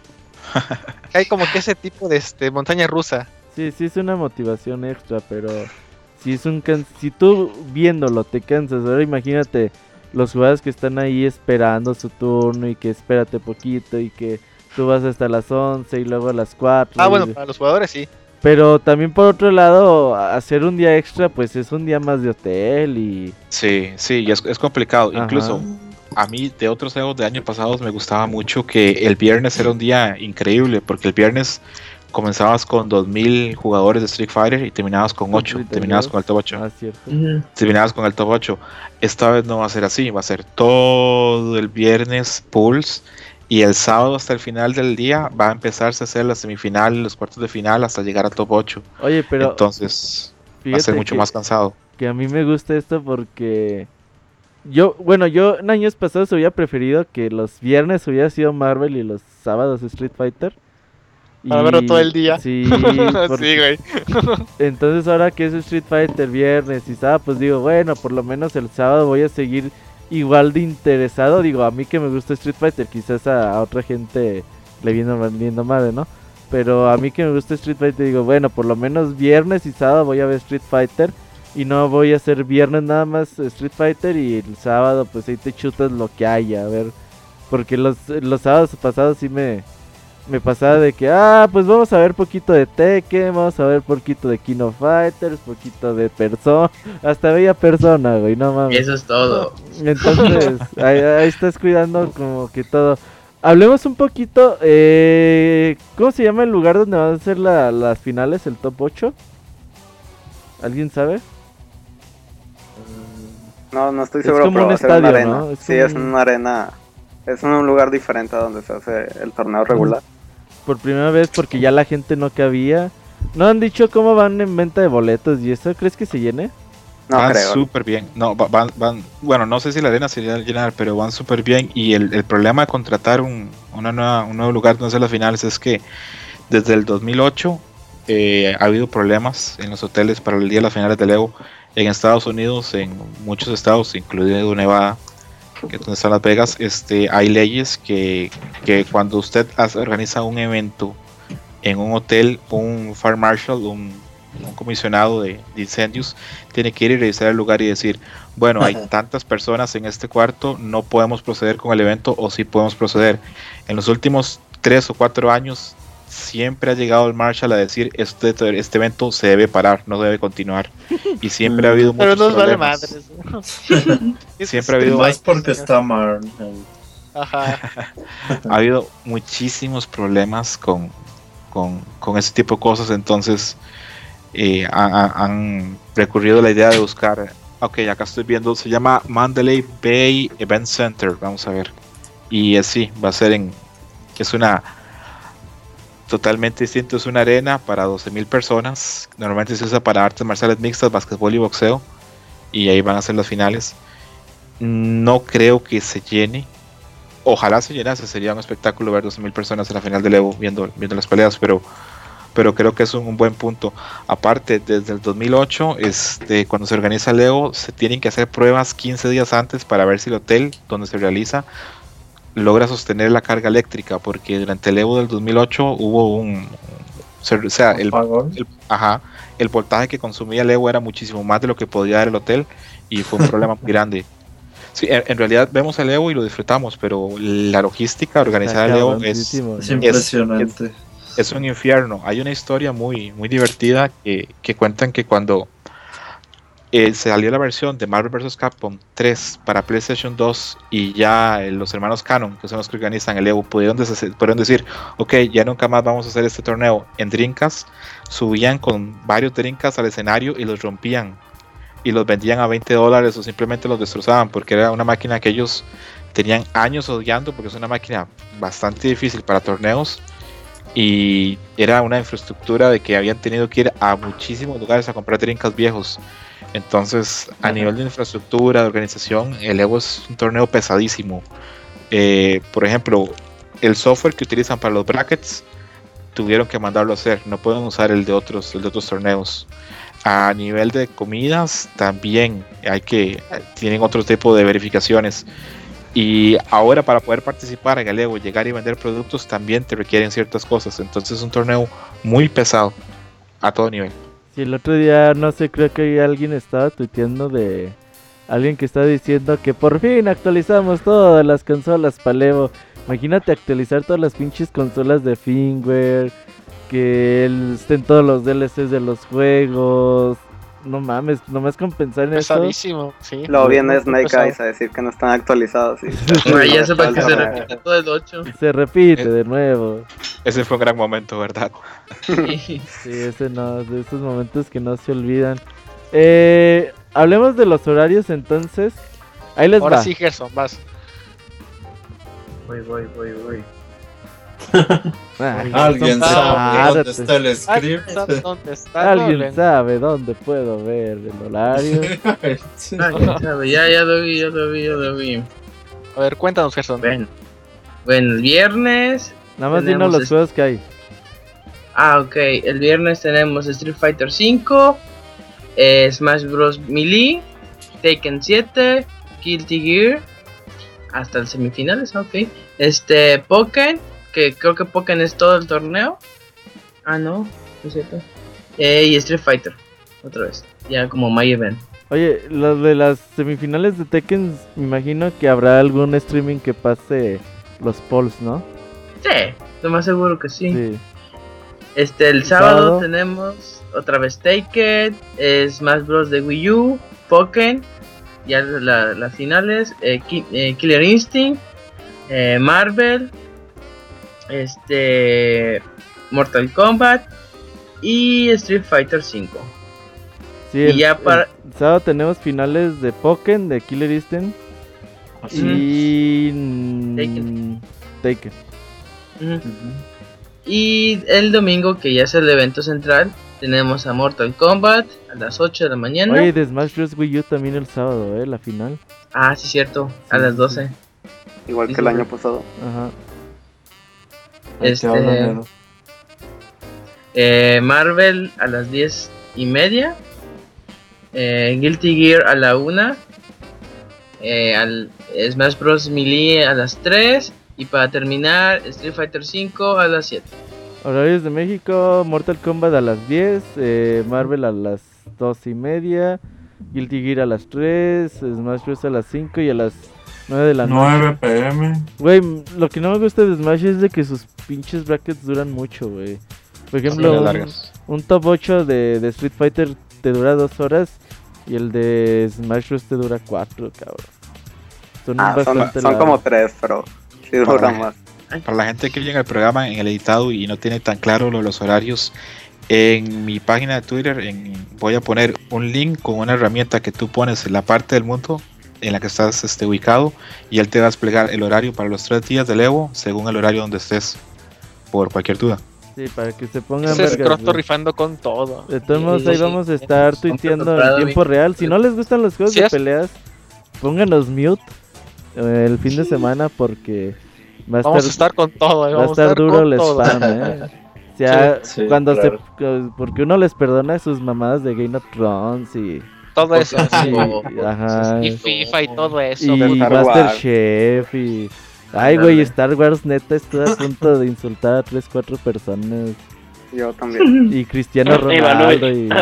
Ahora nos toca nos toca a nosotros hablar de, de Evo durante el fin de semana. Así es. Así que eh, estén atentos. Se espera que, que, que, vaya a estar bastante bueno. Compren botanas, cerveza, pizzas, de todo.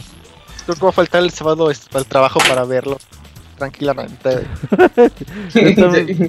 y yo Como voy a enfermar, güey. al hospital. Si hay un ruidito de alguien, pónganse mute, sí. ¿no? Es el Didier que se está durmiendo. Ponte mute, Didier. Eso. Ay, Didier, Didier. Despeñando, güey. No, ahí sigue. No, ahí sigue el ruidito, eh. Ahí sigue el ruido, yo no soy. Bueno, eh, pues yo creo que nos vamos despidiendo, amigos. Iba a ser el programa de hora y media, pero duró dos horas y media. Nos estamos viendo el próximo vale. lunes. No, Robert, Robert, la quiniela. Ah, quiniela. La quiniela, eh... la quiniela, sí.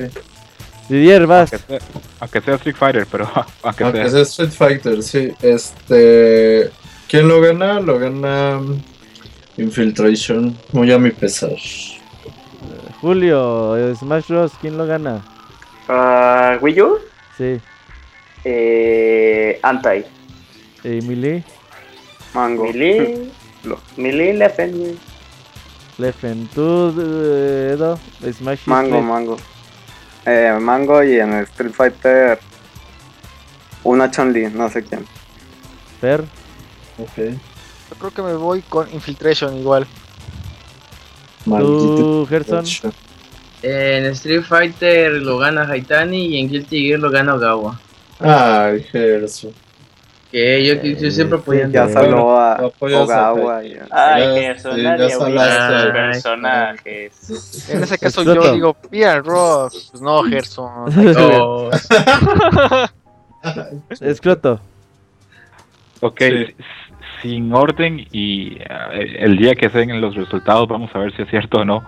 Eh, top 8 de Street Fighter, sin orden, pero esos, to- esos 8 van a estar para mí. Infiltration, Tokido, Momochi, Haitani, Fudo, Mago, Goichi y Chao Hai. Yo también pondría a, a Xian, eh. Yo creo que Ese pinche Xian siempre no está, nueve. llega bien lejos y a veces no parece que vaya a hacer nada y siempre ¿Sabes está ahí el cabrón. Yo no veo a Shen porque. no. Xian ya acaba de llegar a la final. sí. Didier, Sí, sí, sí, acaba Pero de... Tiene no muy buen no funk. no Y nadie conoce a Funk. Y eso es Esa- una buena esa ventaja, ventaja. para el Evo. Eso sí. Es un buen punto, sí. Yo estaba eh, Daigo. resignado de que no iba a de Daigo. Pues, güey, es que la neta yo apoyo a los Ríos, güey. Entonces, Daigo y Tokido, ojalá y ganen, güey. Tiene mucho sin ganar un. Desde el 2010 que no ganó un, un Río Un Levo, ¿verdad. Escroto? Desde el 2010 Que y lo a partir Daigo. de eso. Sí, y, y- y yo, yo entiendo el, el punto tuyo, Robert, porque desde que empezaron a salir unas actualizaciones de Street Fighter 4, pues el uso de Ryu mermó. Ujú. Y creo que si un Ryu va a ganar el Evo es ahora, que es cuando es un personaje muy fuerte. Tal vez en un año no lo sea tanto, entonces es ahora. Ojalá, ojalá, Tokido o Daigo. Boncha no usa Río, pero despeña, despeña mucho. Eh, ya se van a caducar mañana tus yogures. Ah, Ay, Didier, en serio, guarda esos yogures. Oye, güey, de seguro Didier tiene ahí como 4 litros. Didier tiene ahí como 4 litros de yogur y se los va a tener que tomar ahorita, güey, porque si no, mañana ya van. Mayonesa dice. Y no, ya mañana. mayonesa. Mi hijo, esos yogures no se comen solos. ¿Qué estás haciendo, mijito? Seguro platicando con tus amigos esos del internet. Salúdame los Algo- algo así, salúdame. Ay, Didier, cántalo a la usurpadora, güey, pues ya para que remates el programa. Sí, güey. Para que termine la noche. Pregúntale a tu mamá que con quién va en Street Fighter 5. con toquidos. Ay, Didier. Hi- Hiciste la mejor parte de los programas de Sí. Evo de la historia. güey. Muy bien, Didier, muy Ay, amigos, pues qué les digo. El próximo lunes vamos a estar de regreso con lo mejor del Evo. Y Didier nos va a cantar la usurpadora junto con el tema de Gail. Pero era Y sabremos si no se caducaron esos yogures. Y sabemos a qué supieron los yogures caducados. Eso es importante Sí, saberlo. por- Sí, sí, porque la comida pues no se tira. No. Que Didier se hubiera escuchado. No, mamá, esos son para el Evo. Déjalos. Esos, son- esos son para la cara, mamá. Oh. Ah, cabrón. Esto es para el cutis, dice Didier. Me los mandó Gerson y no son yogures, mamá. Ah, cabrón. Ay, No, ca- Han de estar Oye, con todo, ¿verdad? neta, qué pena con Escroto, eh. Pero. Sí. Didier Es que se vino. Didier y se Didier- alocó todo, eh. Sí, sí, sí. No, no, no hay problema. He, disfrutado del programa bastante. Ay, eh, si tienen yogures, amiguitos, fíjense la fecha de caducidad. Eh, este No olviden de seguir arroba Didiero. Si tienen un gusto peculiar por los yogures. Didier-Danone. Ahí los pueden atender. Oigan, pues ya nos vamos gracias a Escroto, a Julio, a Fer, a Edo, a Gerson y obviamente a Don Yogur, güey, que nos Y al otro acompañó. Julio, güey. Oh, a Julio, cierto, Sí, Julio. Que le vaya chingón, güey. Que le vaya chingón. es, ojalá y representes a México. Quede en un muy buen lugar. Muy bien, entonces nos vemos el próximo lunes. A partir del viernes estamos en el Evo. Muchas gracias a todos, nos vemos. Saludos a todos. Bye. Bye.